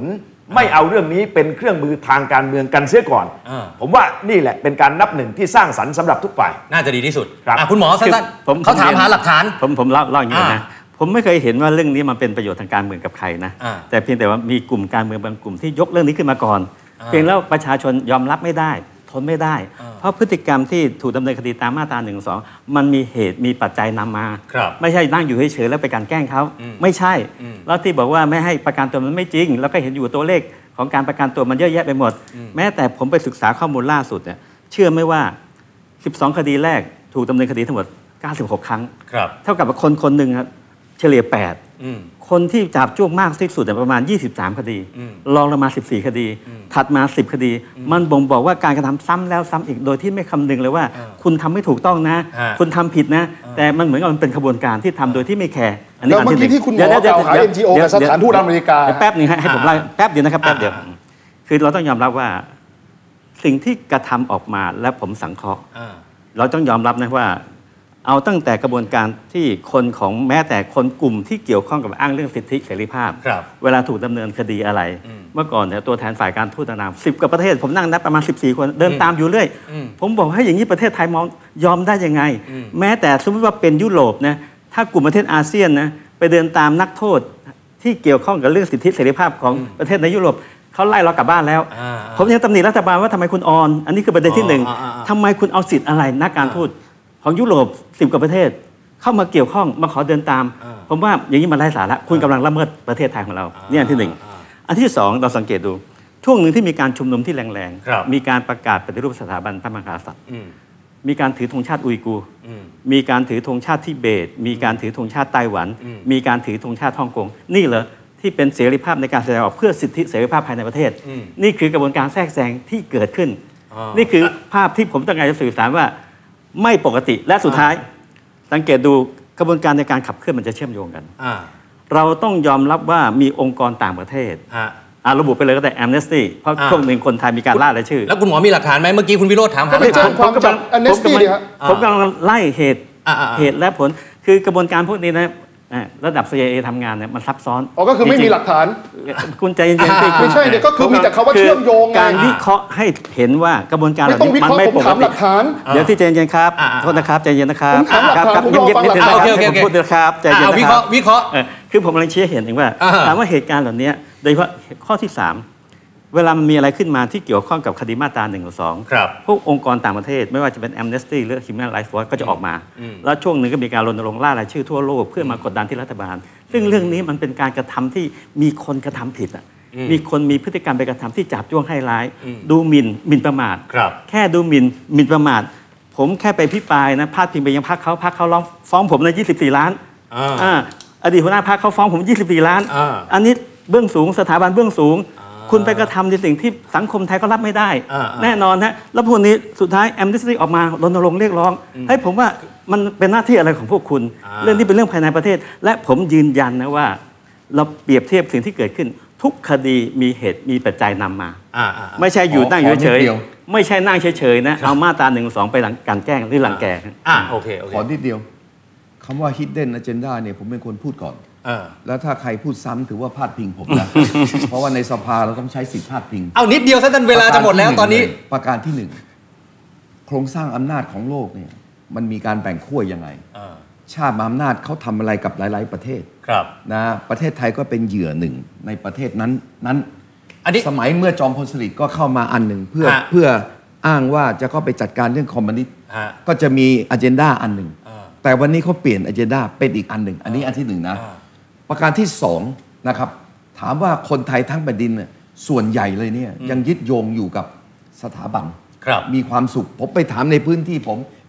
99.99%อีก 1%ยังไม่เจอนะ แต่ไม่อยากบอกว่าไม่มี แล้วก็ไม่อยากฟันธง ครับ นะว่ายังยึดโยงอยู่กับสถาบัน ไม่ต้องการให้ใครมาก้าวล่วง อันที่สามผมถามว่าถ้าไปก้าวล่วงจนที่สุดเลยเนี่ย แล้วมันเกิดอะไรขึ้นมาเนี่ย สิ่งที่จะเกิดขึ้นมาใหม่เนี่ยมันจะดีกว่าเดิมเลย ใครจะการันตี โอเค นี่คือสิ่งที่ผมไม่อยากให้เกิดครับ อ่าอ่าอ่าคุณวิโรธมีอะไรนิดนึงไหม ผมผมสั้นๆแล้วกันก็ก็ผมเราก็ทุกผมว่าผู้ฟังทุกคนคนนี้ได้ยินแต่คำว่า ผมเชื่อว่าเชื่อมโยงอย่างนั้นเชื่อมโยงอย่างนี้ ครับ แต่ผมก็ถามข้อเท็จจริงไงถามหลักฐานไงถ้าเป็นศัตรูกับสถานทูตอเมริกาก็ไปฟ้องเขาสิ เป็นศัตรูกับสถานทูตประเทศต่างๆ ในยุโรป ครั ก็ บ ประกาศนโยบายว่าจะไล่สถานทูตออกให้หมดสิแล้วก็ไปฟ้องไปแจ้งความดำเนินคดีกับเอกอัครราชทูตเขาสิ ครับ ก็เท่านั้นเองก็ผมจบสั้นๆ แล้วกันก็ประชาชน โอเค ก็ตัดสินแล้วกันว่า มีแต่ความเชื่อหรือมีหลักฐานอะไรมายืนยันหรือเปล่า ผมหลักฐานยืนยันก็คือภาพนักการทูตที่มาวุ่นวายในประเทศนะ อ่ะแบบที่คุณหมอบอกไว้เมื่อกี้ ถูไหฮะ อ่ะ สิ่งที่ผมอธิบายนั่นคือหลักฐานนะภาพธงชาติอุยกูร์นี่คือ โอ หลั เค กฐานการแทรกแซงของประเทศมหาอำนาจในตะวันตก โอเค ผมแค่ ยื่ นี้ น เอง ยติด่วนให้เปลี่ยนประเด็นครับ อ่ะโอเค สุดท้าย ผมว่าไปไกลแล้วไปทั่วโลกแล้วเนี่ย สุดท้าย ผมจะพูดถึงนโยบายแล้ว ครับ แต่สั้นๆนะทุกท่าน เอานโยบายขอเด็ดๆเลย นโยบายเดียวที่คิดว่า ถ้ามาเป็นรัฐบาลทำได้จริงแล้วทำก่อนเลย คุณนัทวุฒิก่อนเลยฮะนั่งเงียบอยู่นานเมื่อสักครู่ ครับ อ่ะ ก็นโยบายของพรรคเพื่อไทยเป็นที่ยอมรับและการันตีในความรู้สึกประชาชน ครับ ว่าทุกนโยบายเราทำได้จริงมาตลอดตั้งแต่ปี 2544 ครับ มาคราวนี้ในห่วงขวบปีแรก อืม สิ่งที่จะเห็นก็คือการกระตุ้นเศรษฐกิจครั้งใหญ่ อืม จะมีกระเป๋าเงินดิจิตอลถึงตัวประชาชนอายุตั้งแต่ 16 ปีขึ้นไป ครับ พรุ่งนี้ที่เวทีปราศัยของพรรคเพื่อไทยเขาจะประกาศตัวเลข ว่ากระเป๋าเงินดิจิตอลยอดเท่าไหร่สำรวจรายได้ครัวเรือนทุกครัวเรือน ครัวเรือนไหนรายได้ไม่ถึง 20,000 เติมให้เต็ม อ่า 20,000 ยกระดับ 30 บาทรักษาทุกโรค บัตรประชาชนใบเดียวรักษาได้ทั่วไทย ครับ ฉีดมะเร็งป้องกันปากมดลูก ฟรี อืม ทั่วประเทศสำหรับเด็กผู้หญิงอายุ 9 ถึง 11 ขวบ หรือว่าอยู่ในเกณฑ์ที่สามารถที่จะให้บริการได้นะครับ มี มีไหมฮะ ครับมีนโยบายเรื่องของการลดราคาพลังงาน อ่า ไฟฟ้าน้ำมันแก๊สหุงต้ม ลดทันที ทำได้เลย ครับ อ่าไม่ต้องรอเวลา รถไฟฟ้า 20 บาทตลอดสายก็จะเริ่มต้นกระบวนการในการเดินหน้า อ๋อ และจะบริหารเศรษฐกิจให้โตไม่ต่ำกว่า 5%ของ GDP อ่าอันนี้ภายในปีแรกเลยเหรอ ใช่ครับ อ่ะ เฉลี่ยไม่ต่ำกว่า 5% อ่ะโอเค ปราบปรามยาเสพติดเด็ดขาดเห็นผลภายใน 1 ปี ครับ สิ่งต่างๆเหล่านี้ อืม เป็นเพียงส่วนหนึ่งที่จะเห็นในปีแรก ครับ ครับ อ่ะทำแล้วทำอยู่ทำต่อทำอะไรต่อทันที 1 ปีแรกฮะ ฟันธงเลย ต้องฟื้นเศรษฐกิจปากท้องพี่น้องประชาชนเป็นอันดับที่หนึ่ง อ้าวแปลว่าที่ผ่านมาไม่ดี ห เหร ลาย อ รัฐบาลนะครับ อ่า ใช้วิธีประชานิยม กูเป็นลูกอีช่างแจก แจก แจก แจก อ่า สุดท้ายประชาชนอ่อนแอง่อยเปรี้ยเสียขา ครับ แล้วการที่บอกว่าจะฟื้นเศรษฐกิจถามว่าฟื้นยังไง เขาจะพูดว่ายากอะไรอัดฉีดเงินเข้าไป เออ มึงอัดฉีดเข้าไปเศรษฐกิจไม่มีทางฟื้น เพราะเจ้าหนี้ในายทุนมารอทวงหมดแล้ว เออ คนเหล่านั้นจะเอาเงินที่ไหนไป อันที่หนึ่งต้องแช่แข็งหนี้ทั้งแผ่นดิน เออ หยุดต้นหยุดดอกหยุดฟ้องหยุดยึดทรัพย์ หยุดเครดิตบูโร เออ แล้วเติมเงินอย่างเป็นระบบ อันนี้ในหนึ่งปีทำได้เลยใช่ไหม ทำได้ทันทีภายในหนึ่งวันเลย อ่าโอเค ไม่ต้องหนึ่งปีแล้วผมคุยกับดรสุรพล อ่า เครดิตบูโร ฮะ คุยกับแบงก์ชาติ อ่า คุยกับแบงก์พาณิชย์ ฮะ คุยกับทุกสถาบันที่เกี่ยวข้องหมดแล้ว อืม ทำได้จริง อ่า และพลเอกประยุทธ์จันทร์โอชา ให้ทีมงานรีบศึกษาด่วน อ่า จะประกาศเป็นนโยบาย หลังที่ท่านกลับมาเป็นนายกรอบที่สอง เอออั อันที่สอง ฮะ ต้องพัฒนาแบบยั่งยืน ครับ วันนี้เกษเกษตรกรของไทยเนี่ยประมาณเกิน 50%ยึดโยงอยู่กับอาชีพเกษตร อืม ที่ผ่านมาไม่แต่จนลงจนลงจนลง สิ่งที่เพิ่มคือหนี้หนี้แล้วก็หนี้สุดท้ายเลยเกษตรเหล่านี้จะถูกยึดที่ ครับ นายทุนเจ้าที่ไปขายทุนต่างชาติ ทุนต่างชาติที่อยากซื้อที่ไทยสุดคือจีน จีนแล้วก็จีนพันสี่ร้อยล้านคนต้องการอาหารอย่างมาก ประเทศไทยจีนใหญ่กว่าไทยร้อยเท่า แต่ทำเกษตรได้แค่ไม่เกิน 10% ครับ ดังนั้นเขาจึงต้องการพื้นที่อันอุดมสมบูรณ์ของประเทศไทยพลเอกประยุทธ์จันทร์โอชาได้ฟังนโยบายจากผมแล้ว อ่า จะประกาศนโยบายเกษตรร่ำรวยทั้งแผ่นดิน แล้ว ใครปลูกข้าวชาวนาร่ำรวย ใครเลี้ยงสัตว์ประมงเอ่อปศุสัตว์ร่ำรวย โอ้โห เลี้ยงปลาประมงร่ำรวย อ่า และจะมีวิธีการ 1 2 3 4 5 ยกตัวอย่างหนึ่ง อา เก นิด ษต ดี ร ย จะร่ำรวยด้วย เ องค์ความรู้ ฮะ สองสุดยอดสายพันธุ์ที่ดีที่สุดในโลก อ่า เองจะซื้อมาจะขอยืมมา ฮะ ถ้าเขายืมไม่ให้นะเขาเรียกว่ายืมโดยไม่บอกเจ้าของก็ต้องทำเพื่อจะได้สุดยอดสายพันธุ์มา การแปรรูปเอ่ยนะนโยบายน้ำร่ำรวย ปุ๋ยร่ำรวย อ่า น้ำมันร่ำรวย มีหมดเลยครับ นี่ร่ำรวยทุกอย่างเลยนะ ร่ำรวยเพราะว่าอย่างนี้ครับ อ่า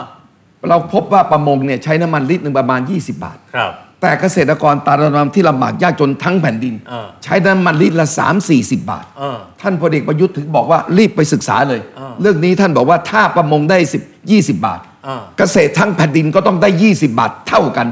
เพื่อจะให้เกษตรได้ฟื้น เออ นี่คือนโยบายใหม่ของพลเอกประยุทธ์จันทร์โอชา ผมฟันธงเลย และถ้าพัฒนาอย่างนี้นะ ประเทศไทยยั่งยืนไม่ต้องแจกเลยครับ เออ ยืนด้วยตัวเองได้ไล่ที่ว่าจะไปชูสามนี้วไม่มีหรอก คนไทยมีความสุขทั้งแผ่นดิน จะไปชูทำไม ถ้าชูก็บ้าเต็มทนแล้ว อ่ะ และยาบ้านะครับ โทษที เออย าบ้าที่บอกว่าระบาดหนักๆ เพราะครอบครัวมีปัญหาใช่ไหม เออ แต่ถ้าเราแก้ปัญหาให้ครอบครัวอบอุ่น เออ สร้างเงินสร้างงานเอาลูกหลานกลับมาอยู่บ้านนี่คือนโยบายพลเอกประยุทธ์ใหม่นะ แล้วเมื่อลูกหลานอยู่บ้านทำงาน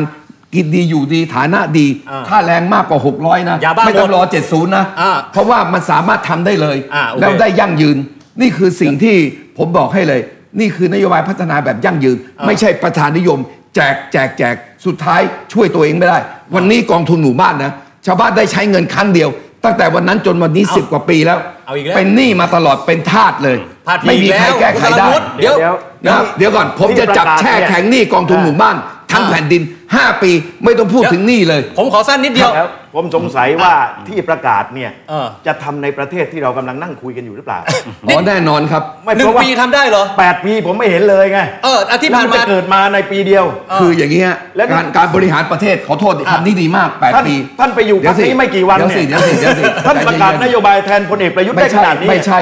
ผมได้เรียนปรึกษาท่านแล้วท่านเห็นด้วย อ๋อ นี่รับทราบแล้วนะ รับทราบแล้วแต่ฟังดิเดี๋ยวฟังก่อน คุยกันตอนไหน แปดปีเนี่ยนะ ท่านมีพื้นฐาน ขอโทษครับคุณไม่ได้ดูคลิปเลย ผมพรีเซนต์ให้ท่านนั่งฟัง ท่านน่ารักมากนะและหลายคนยังบอกเลยว่า ท่านสนใจนโยบายที่ผมพรีเซนต์มาก อ่ะโอเค ผมฟังรู้เรื่องหรือเปล่า โอเค โอเค โอ้ย แล้ว คุณอย่าไปก้าวเรื่องท่านเลย อ่ะอ่ะ นะ โอเคโอเค ผมข อ่ะแปลว่าที่พูดมา ะ หนึ่งปี ถ้าท่านไม่ถ้าท่านไม่รู้เรื่องนะท่านอยู่ไม่ได้นานถึงขนาดนี้ อ่าโอเค โอเค แปลว่าทำได้หนึ่งปี ผมเลยแล้วคนนี้จะเป็นนายกคนต่อไป โอเค แล้วสองปีที่เหลือท่านจะประสบความสำเร็จทำให้คนไทยทั้งแผ่นดินลืมตาอ้าปากได้ ผมฟันธงเลยครับ อ้าวแปดปีไม่ได้แต่ 2 ปีได้แน่นอนนะ ไม่ใช่ อ่ะ 8 ปีเขาทำพื้นฐานมา อ๋อโอเค กสองปีมันแค่ขึ้นกระแพงกับหลังคา ต่อยอด ต่อยอด เคุณสร้างบ้านเนี่ยคุณใช้เวลาปูพื้นฐานนานไหม อ่าโอเค เพูดความจริงมานานไหม นานนานนาน จบเลยแค่นี้แหละครับ คือคำตอบสุดท้ายครับ แต่แต่อาจจะไม่ถึง 8 ปี สร้างบ้าน ไม่ใช่ ประเทศมันใหญ่กว่าบ้า อ๋อน โอเค โอเค โอเค โอเค อ่า อย่าโกรธผม อย่าโกรธผมอ่ะคุณหมอ ขอนโยบายเด็ด ผม ทำได้ทันที คิดว่า หนึ่งปี หลักของเราเนี่ยเราจะอิงคำว่าปกป้อง อ่า ปราบโกง อ่า แล้วก็ปฏิวัติพลังงาน ครับ นี่คือนี่คือกรอบของเรานะฮะ อ่า เอ่อโอเค เรื่องการปกป้องสถาบันชาติศาสตร์กษัตริย์ ถือว่าเป็นหน้าที่ จริง ๆ มันควรจะเป็นหน้าที่ของคนไทยทุกคน ครับ แต่ถ้าไม่มีการล้ำจับจ้วงเรื่องอะไรก็แล้ว แต่เรื่องนี้ก็ไม่เป็นไร เพราะเราถือว่าเป็นเบื้องสูงที่เราไม่ควรจะแตะ ครับ ยกเว้นมีการกระทำที่ไม่เหมาะสม เราก็ต้องแสดงออก อันนี้จบ ประเด็นที่สองผมมองว่าการทุจริตคือปัญหาใหญ่ของโครงสร้างสังคมไทยนะ อืม ในทุกระบบ ครับ โดยเฉพาะการเมืองและทุนผูกขาด มันนำไปสู่การทำลายล้างหลายสิ่งหลายอย่างในประเทศ ครับ ผมเชื่อว่าพรรคไทยพรรคดีเป็นพรรคการเมืองที่มี DNA แล้วก็เรามีมาตรการที่ชัดเจนในการปราบโกง เงินทุจริตส่วนใหญ่เป็นเงินสด และ ครับ ส่วนใหญ่เป็นแบงค์พันเราเห็นบ้านอดีตปลัดกระทรวงท่านหนึ่งแล้วกันไม่ต้องเอ่ยเราเห็นแบงค์พันไม่หลายร้อยลัง อืม เราประกาศยกเลิกแบงค์พัน อ่ะอันนี้เอาจริงใช่ไหมคุณหมอ จริงจริงๆเดี๋ยวฟัง มันมันจะช่วยใช่ไหม ช่วยช่วยได้เยอะเลยฮะ อ่าอ่าอ่า สิงคโปร์ประกาศยกเลิกแบงค์พันไปนานแล้วนะ อ่า อืมเพราะว่าเวลาเงินทุจริตอะมันจะเป็นเงินแบงค์ใหญ่ อืม แล้วมันง่าย อืม งั้นเรามีแบงค์เล็ก ๆ ไว้ให้ประชาชนคนยากคนจนที่ใช้ อืม แต่พวกเราเดี๋ยวนี้มันใช้โมบายง่าย อืม ๆ งั้นเราประกาศยกเลิกแบงค์พันธุ์สนับสนุนโมบายแบงกิ้ง เพราะระบบโมบายแบงกิ้งมันจะถูกบันทึกไว้ทั้งหมด อ่า ถ้าคุณมีการจ่ายอะไร ครับครับ รวมทั้ง อย่าลืมว่าที่ผ่านมาเวลามีการจ่ายสินบนหรือเงินใต้โต๊ะของประชาชนน่ะมันผิดทั้งคู่ และมันเป็นการเอื้อให้นำไปสู่การทุจริต เราจะไปแก้แก้ไขกฎหมาย ถ้าพวกเราต้องการจัดการเรื่องการทุจริต เราต้องแก้ให้ประชาชนเป็นผู้เสียหาย อ่า ถ้าประชาชนเป็นผู้เสียหายเนี่ยการทุจริตเงินสินบนจะลดลงไปเยอะ ครับ และสุดท้ายข้าราชการระดับสูง อืม เมื่อเกษียณไปแล้วไปอยู่กับเอกชน อืม พวกนี้จะเป็นคอนเนคชันนำไปสู่การทุจริตมาก อ๋อ ผมเจอมาเยอะเลยในการต่อสู้กับคนคนเหล่านี้นะ ค ค รั รั บบ ครับ ผมเรียนรู้จากแบงค์ชาติ เขาแนะนำผมเลยว่า แบงค์ชาติไม่ให้ผู้บริหารระดับสูง โดยเฉพาะผู้ว่าไปอยู่กับเอกชน 2 ปี เพื่อลดโครงข่ายคอนเนคชันงั้นระดับสูงที่มีอำนาจน่ะคุณต้องเว้นวรรคสองปี เพราะรัฐดูแลคุณมาเยอะแล้ว และผมเชื่อว่าประเด็นสุดท้ายของการปราบโกง หัวใจที่สำคัญที่สุดก็คือตัวผู้นำนะ ครับ ไม่งั้นหลายประเทศที่ต้องเปลี่ยนผู้นำก็เพราะว่าเขาต้องมีมีมีเจตจำนงอันแน่วแน่ที่จะมาปราบโกงา ซึ่ง นนี้ คุณหมอมีเต็มเปี่ยม ผมเชื่อว่าผมมีเต็มเปี่ยม อ่า อ่าอันนี้ข้อที่2นะ อ่า ข้อที่3เนี่ยผมคิดว่าปัญหาของประเทศก็คือเรื่องเรื่องทุนผูกขาดโดยเฉ ครั พาะ บ ทุนพลังงานและทุนสื่อสาร พักไทยพักดีเป็นพักการเมืองที่ประกาศ หลายคนอาจจะหัวเราะเยาะผมนะ ว่า เอ้ยผมประกาศไฟฟ้า 2 5 0 อ่าป้ายเต็มถนนเลย ถูกต้อง อ่า ถ้าถ้าไม่แน่จริงไม่กล้าประกาศ ทำได้จริงเหรอ แน่แน่จริงสิฮะ หนึ่งปีเลยไหม คืออย่างนี้ครับ เพราะว่าถ้ามันมีการถ้ามีการกำหนดพื้นที่แคบนั้นมันทำได้เลย อ่า แต่เนื่องจากว่าจะทำพื้นที่ทั้งประเทศ อ่ามั มันต้องเจรจากับทุนใหญ่ ต้องใช้เวลา ต้องต้องใช้เวลา อ่า อาจจะประมาณ 3 ปีถ้าเขาโอเคหมดหมายความว่าแต่ไฟฟ้าจาก 4 บาท 70 กว่าจะลดลงมาเห ลด ลื แน่ อน อน 4บาทเหลือ 3 บาท 50 เหลืออ๋อบ3าท คือจะค่อยๆลง ค่อยๆลดลงมา อ่า เหลือที่2บาท อ่า 50 งั้นถ้าเราสามารถปฏิวัติโครงสร้างพลังงาน ผมย้ำว่านี่จะเป็นทิศทางของพลังงานสะอาด โดยใช้พืชพลังงาน ครับ งเห็นผมวันก่อนผมหอบเนเปีย ครับ ไปให้ประชาชนเห็น และผมคิดว่านอกจากไฟฟ้า2บาท50ปุ๋ยยูเรียของเกษตรกร 750 บาท อืม แก๊สถุงต้มของพี่น้องประชาชน ลด 225 อ่า บาท โอเค และตรงนี้เนี่ยมันไม่เพียงแต่ ได้พลังงานสะอาดราคาถูกแล้วเนี่ยมันจะนำไปสู่พี่น้องเกษตรกรจะเป็นผู้ผลิตวัตถุดิบพลังงาน เพราะนั่นคือเนเปีย ครับ ผมประกาศชัดเจนนะ อนาคตเราจะไม่นำเข้าน้ำมันดิบ ครับ เราจะไม่นำเข้าแก๊สธรรมชาติ นั่นหมายความว่าเงินประมาณ8 9แสนล้านบาท จะไหลลินลงสู่พี่น้องเกษตรกร เพราะ เขาเป็นผู้ผลิตวัตถุดิบของพลังงาน ผลิตเองเข้าสู่ระบบพลังงานทั้งประเทศ ครับ และนำไปสู่ข้อที่ 3 ก็คือการกระตุ้นเศรษฐกิจ นี่คือ New Economy เป็นเศรษฐกิจตัวใหม่ที่ย้ำนะฮะ อืม ไม่ใช้ภาษีอากรแม้แต่บาทเดียว อ่า เพราะเป็นเงินของระบบที่เกิดขึ้น โอเค และนำไปสู่พลังงานสะอาดนี่ ครับก็คือสภาพแวดล้อมคาร์บอนซีโร่ อืม เราจะนำไปสู่สองไม่ต้องไปรอ 2050 ครับ ผมว่ามันจะเร็วกว่านั้นเยอะ เพราะว่าปัญหาเรื่องคาร์บอนหรือภาวะโลกร้อนเนี่ยมันเกิดขึ้นเพราะพลังงานเป็นส่วนใหญ่ ครับ และย้ำว่านำไปสู่ทีมงานที่ปรึกษาผมคำนวณว่า ถ้าเราทำ full scale แล้วเนี่ย อ่า เราจะมีเงินฟรี ๆ จากค่าคาร์บอนเครดิตอีกมานากกว่า6แสนล้านบาท อ่า และสุดท้ายของประเด็นนี้นะฮะ ครับ ก็คือนี่จะเป็นการลดความเหลื่อมล้ำจริง ๆ ที่จับต้องได้ อ่ะเพราะว่าเกษตรกรหรือว่าคน มีราย รวย ได้ ขึ้นอ่ะ มีรายได้ โอค ที่ชัดเจน ครับ และประเด็นสุดท้ายผมแถม อ่ะ ครับ แถมนะฮะเรื่องสื่อสารมันอยู่ในใจผม เออ ผมติดตามเรื่องโครงการดาวเทียมมาตลอด อ่า และโครงการดาวเทียมเนี่ยหมดสัญญาเมื่อปี อืม 64 ที่ผมวิพากษ์วิจารณ์รัฐบาล พลเอกประยุทธ์ คืออก็ถือว่ารู้ว่ามีใครรับผิดชอบ อืม ไม่อยากจะไปเอ่ยชื่ออ มอืม แต่ให้รับรู้ว่าท่านควรจะต้องดูแลกิจการดาวเทียม โดยเฉพาะดาวเทียมอินเทอร์เน็ตของประเทศเอง เพราะมาเลก็ดูแลเอง อืมอืม อินโดก็ดูแลเอง แต่ของประเทศไทยท่านโยนให้เอกชนไปดูแล แล้วโลกยุคดิจิทัล ครับ ผมยืนยันว่าถ้าเป็นไปได้ผมจะดำเนินการกลับคืน จะเอากลับมา แล้วก็ ถ้าไทยพักดีเป็นรัฐบาล ถูกต้อง อ่า แล้วผมย้ำนะครับว่า ผมไม่ต้องแก้ไขกฎหมายใดๆทั้งสิ้น เราสามารถทำอินเทอร์เน็ตความเร็วสูง ซิมอินเทอร์เน็ตสำหรับประชาชน โอเค เดือนละ 100 บาท อ่ะโอเคค เดี๋ รั ย บ วนิดเดียวพาดพิงผม อะอะไรฮะพาดพิงอะไรฮะ ประเด็นเกษตรร่ำรวย เดี๋ยว เดี๋ยว ไม่ เดี๋ยว พูดคำนี้เดี๋ยวเอาแม่เดียว อะไร คืออย่างนี้พี่น้องคนไทยทั้งแผ่นดิน ประเทศไทยเราได้เปรียบเรื่องการเกษตรเราเป็นอู่น้ำอู่ข้าว เออ เป็นอันดับต้น ๆ ของโลก ฮะ ถ้าคุณส่งเสริมอะไรที่ไม่ถูกยุทธศาสตร์นะ คุณไปแพ้โลก แต่คุณส่งเสริมด้านการเกษตรคุณจะชนะทั้งโลก โอเค นี่คือ source of fund ที่หมอวรงค์พูด อ่า ไม่ใช่ use of fund use of fund คือใช้เงินอย่างเดียว ครับ source of fund นี่คือสร้างรายได้อย่างมหาศาลเข้าประเทศ โอเค เราจะเป็นศูนย์กลางอาหารของโลกเลยครับ อ่ะโอเคครับอ่ะคุณวิโรจน์ครับ ผม น คิด โยบาย ว่ ก้าวไกล ผมคิดว่าความเก่งแล้วก็การได้รับการยอมรับจากประชาชนในมุมของก้าวไกลนะครับก็คือเรื่องของการจัดงบประมาณนะค ครั รับบ คราวนี้ถามว่าเราจะจัดงบประมาณอย่างไรนะครับ7-8 ปีที่ผ่านมา เราเคยตั้งคำถามกับเราไหมว่าโรงพยาบาลต้องการเครื่องมือแพทย์ ต้องวิ่งต้องว่ายน้ำขอบริจาคเนาะ ครับ โรงเรียนต้องการงบประมาณไปปรับปรุงความปลอดภัยในโรงเรียน ต้องจัดผ้าป่า ครับ นะครับเรียรายจากผู้ปกครอง แต่เวลากองทัพที่อยากจะซื้อเครื่องบินรบได้เงินครบทุกบาททุกสตางค์ ครับ แสดงว่าอะไรครับ การจัดงบประมาณอย่างล่าสุดครับเรื่องฝุ่นควันนายกรัฐมนตรียังบอกว่าทำไมไม่สนใจเรื่องการพัฒนากองทัพกันบ้างเห็นไหมแสดงว่าที่ผ่านมา 7-8 ปีเนี่ยงบประมาณเนี่ยกองทัพเนี่ยทำตัวเป็นเหมือนกับรัฐซ้อนรัฐนะครั ครับ บ ที่ถือทัพพีคันใหญ่ๆ แล้วก็ตักข้าวกินก่อนประชาชน แล้วก็โยนข้าวก้นหม้อให้กับประชาชนไปแบ่งกัน ก้าวไกลคงจะเอางบประมาณ มาให้จัดสรรให้ความสำคัญกับประชาชนเป็นหลักก่อนถามว่าทำอะไรบ้าง ครับ ในเรื่องของสวัสดิการ อ่า ซึ่งสวัสดิการเนี่ยโอเค ประชาชนกลุ่มเป้าหมาย ไม่ว่าจะเป็นผู้สูงอายุหรือเด็กเล็กได้ประโยชน์ทันที ฮะ แต่เงินมันจะกลับเข้ามาหมุนเวียน เป็นการกระจายรายได้สู่ชุมชน และพ่อค้าแม่ขายอีกครั้ง และเป็นการกระจายงบประมาณทางตรงถูก คือ ไหม คือหมายถึงว่าจะจะไปโยกงบ ถูกไหมฮะ ผมว่ามัน จัด ต้อง การงบใหม่ มันต้องจัดจัดจัดระเบียบวิธีคิดใน อ่า เชิงงบประมาณใหม่ ให้ประชาชนได้รับความสำคัญก่อน อันนี้คือทันทีเลย นะครับถูกต้องฮะ อ่ะ ในปีงบประมาณถัดไปสองผมคิดว่า SME การที่ทำให้คนตัวเล็กและประชาชนทุกคนเนี่ยมีโอกาสที่จะแข่งขันกับทุนใหญ่ได้นี่สำคัญ จะทำไงให้กิจการตัวเล็กนะครับสามารถเข้าถึงแหล่งเงินทุนได้ มีแต้มต่อ มีนโยบายหวยใบเสร็จ ที่ ครั ทำ บ ให้ใบเสร็จเนี่ยซื้อครบทุกอ่าทุก 500 แลกสลากกินแบ่งรัฐบาลได้ อ่า เพื่อที่ทำให้ร้านค้าร้านขายสามารถแข่งกับอ่าทุนร้านสะดวกซื้อขนาดใหญ่ได้ ครับ ตรงนี้ก็เป็นสิ่งที่พวกเราต้องคิด รวมทั้งยังต้องคิดถึงเศรษฐกิจสร้างสรรค์ถูกไหมฮะ แล้วก็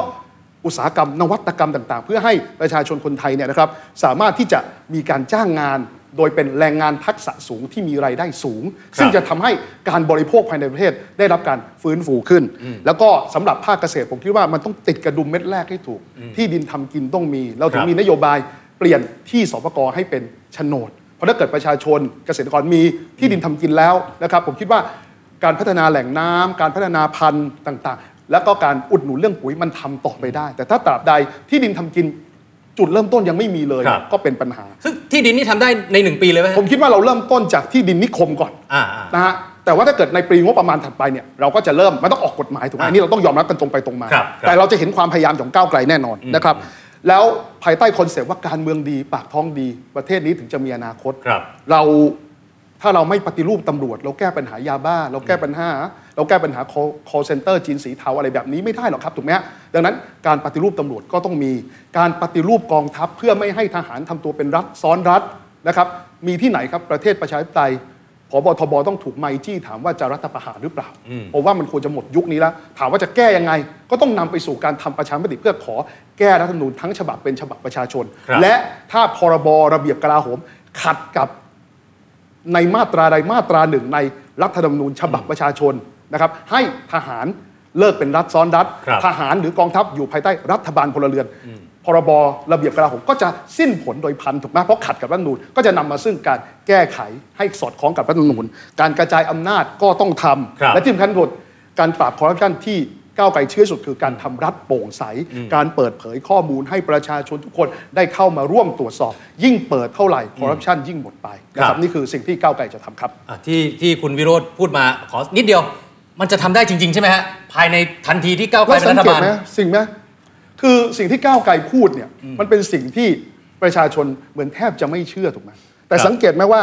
ถ้าเราทำได้อะอย่างสวัสดิการผมยกตัวอย่างง่ายๆ ถ้าเราทำได้เมื่อไหร่นะ ประเทศนี้โครงสร้างนี้มันจะเปลี่ยนแล้วเปลี่ยนเลย เปลี่ยนไปตลอดการเพราะจะไม่มีรัฐบาลหน้าไหน ต่อให้ไม่มีก้าวไกลแล้วก็ตามนะ จะไม่มีรัฐบาลหน้าไหน จะไม่มีนายกรัฐมนตรีชื่ออะไร ครับ กล้าเปลี่ยนจากสวัสดิการ 3,000 กลับมาสู่ 600 700 อีก ครับ และโครงสร้างและความเหลื่อมล้ำต่างๆ จะถูกแก้ไขโดยทันทีเปลี่ยนแล้วเปลี่ยนเลยเปลี่ยนไปตลอดกาล เนี่ยพ ครั ลา บ ดพิงผมโดยไม่รู้ตัว ไม่ไม่ไม่มีพาดพิงแล้วครับ พลาดพิงเรื่องเกษตรไง อีกแล้วเหรอ เขาบอกว่ายังไงรู้ไหม ยังไง เขาพูดถึงเรื่องที่ดินก่อน อ่า ขอโทษนะครับ ผมบอกให้เลยวันนี้นะพักรวมไทยสร้างชาติตั้งแต่ 8 ปี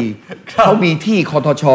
ให้เกษตรสามารถเอ่อทำกินได้ โดยรัฐไม่เข้าไปจับ อ่า ทั้งที่ป่าสงวนที่อะไร และสปกที่ก็ไม่ให้ เพราะเขาไม่อยากให้ในายทุนไปคว้านซื้อที่สปก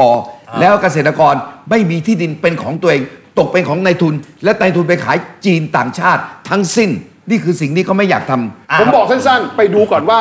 นอมินีมายึดที่สปกไปเท่าไหร่แล้ว โอเค แล้วที่ผ่านมาบอกว่าจะจัดสรรที่ดินให้กับประชาชน ประชาชนที่รอคิวเท่าไหร่ อ่า ถ้าทำกระปิดกระปอยอย่างนี้อย่าทำดีกว่า ไม่ใช่ ถ้าเปิด นี่ เป็ ขนาดยังไม่ได้เปิดนะนอมินียังไปเลย อ่ะ แล้วถ้า โอเค เปิดจะขนาดไหน อ่ะโอเคครับ วันนี้นะฮะเราได้ทราบนะฮะแนวคิดแล้วก็นโยบายบางส่วนของทั้งสี่ท่านจากสี่พัก เพื่อไทยจะตลาดนำนวัตกรรมเสริมเพิ่มรายได้ ยกระดับรายได้เกษตรกร 3 เท่า โอเค โอ้ ทุกวินาทีมีค่าจริง ๆ วันนี้นะครับ ขอบคุณทั้ง 4 ท่านนะครับ ขอบคุณครับ ขอบคุณครับ สวัสดีครับ วันนี้เราลาไปนะฮะ พร้อมกับแขกรับเชิญของเราทั้ง 4 ท่านนะครับ พรุ่งนี้2ทุ่มกลับมาเจอกันใหม่ สวัสดีครับ ขอบคุณครับ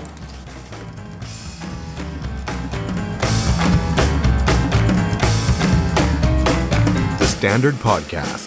Eye opening for your ears.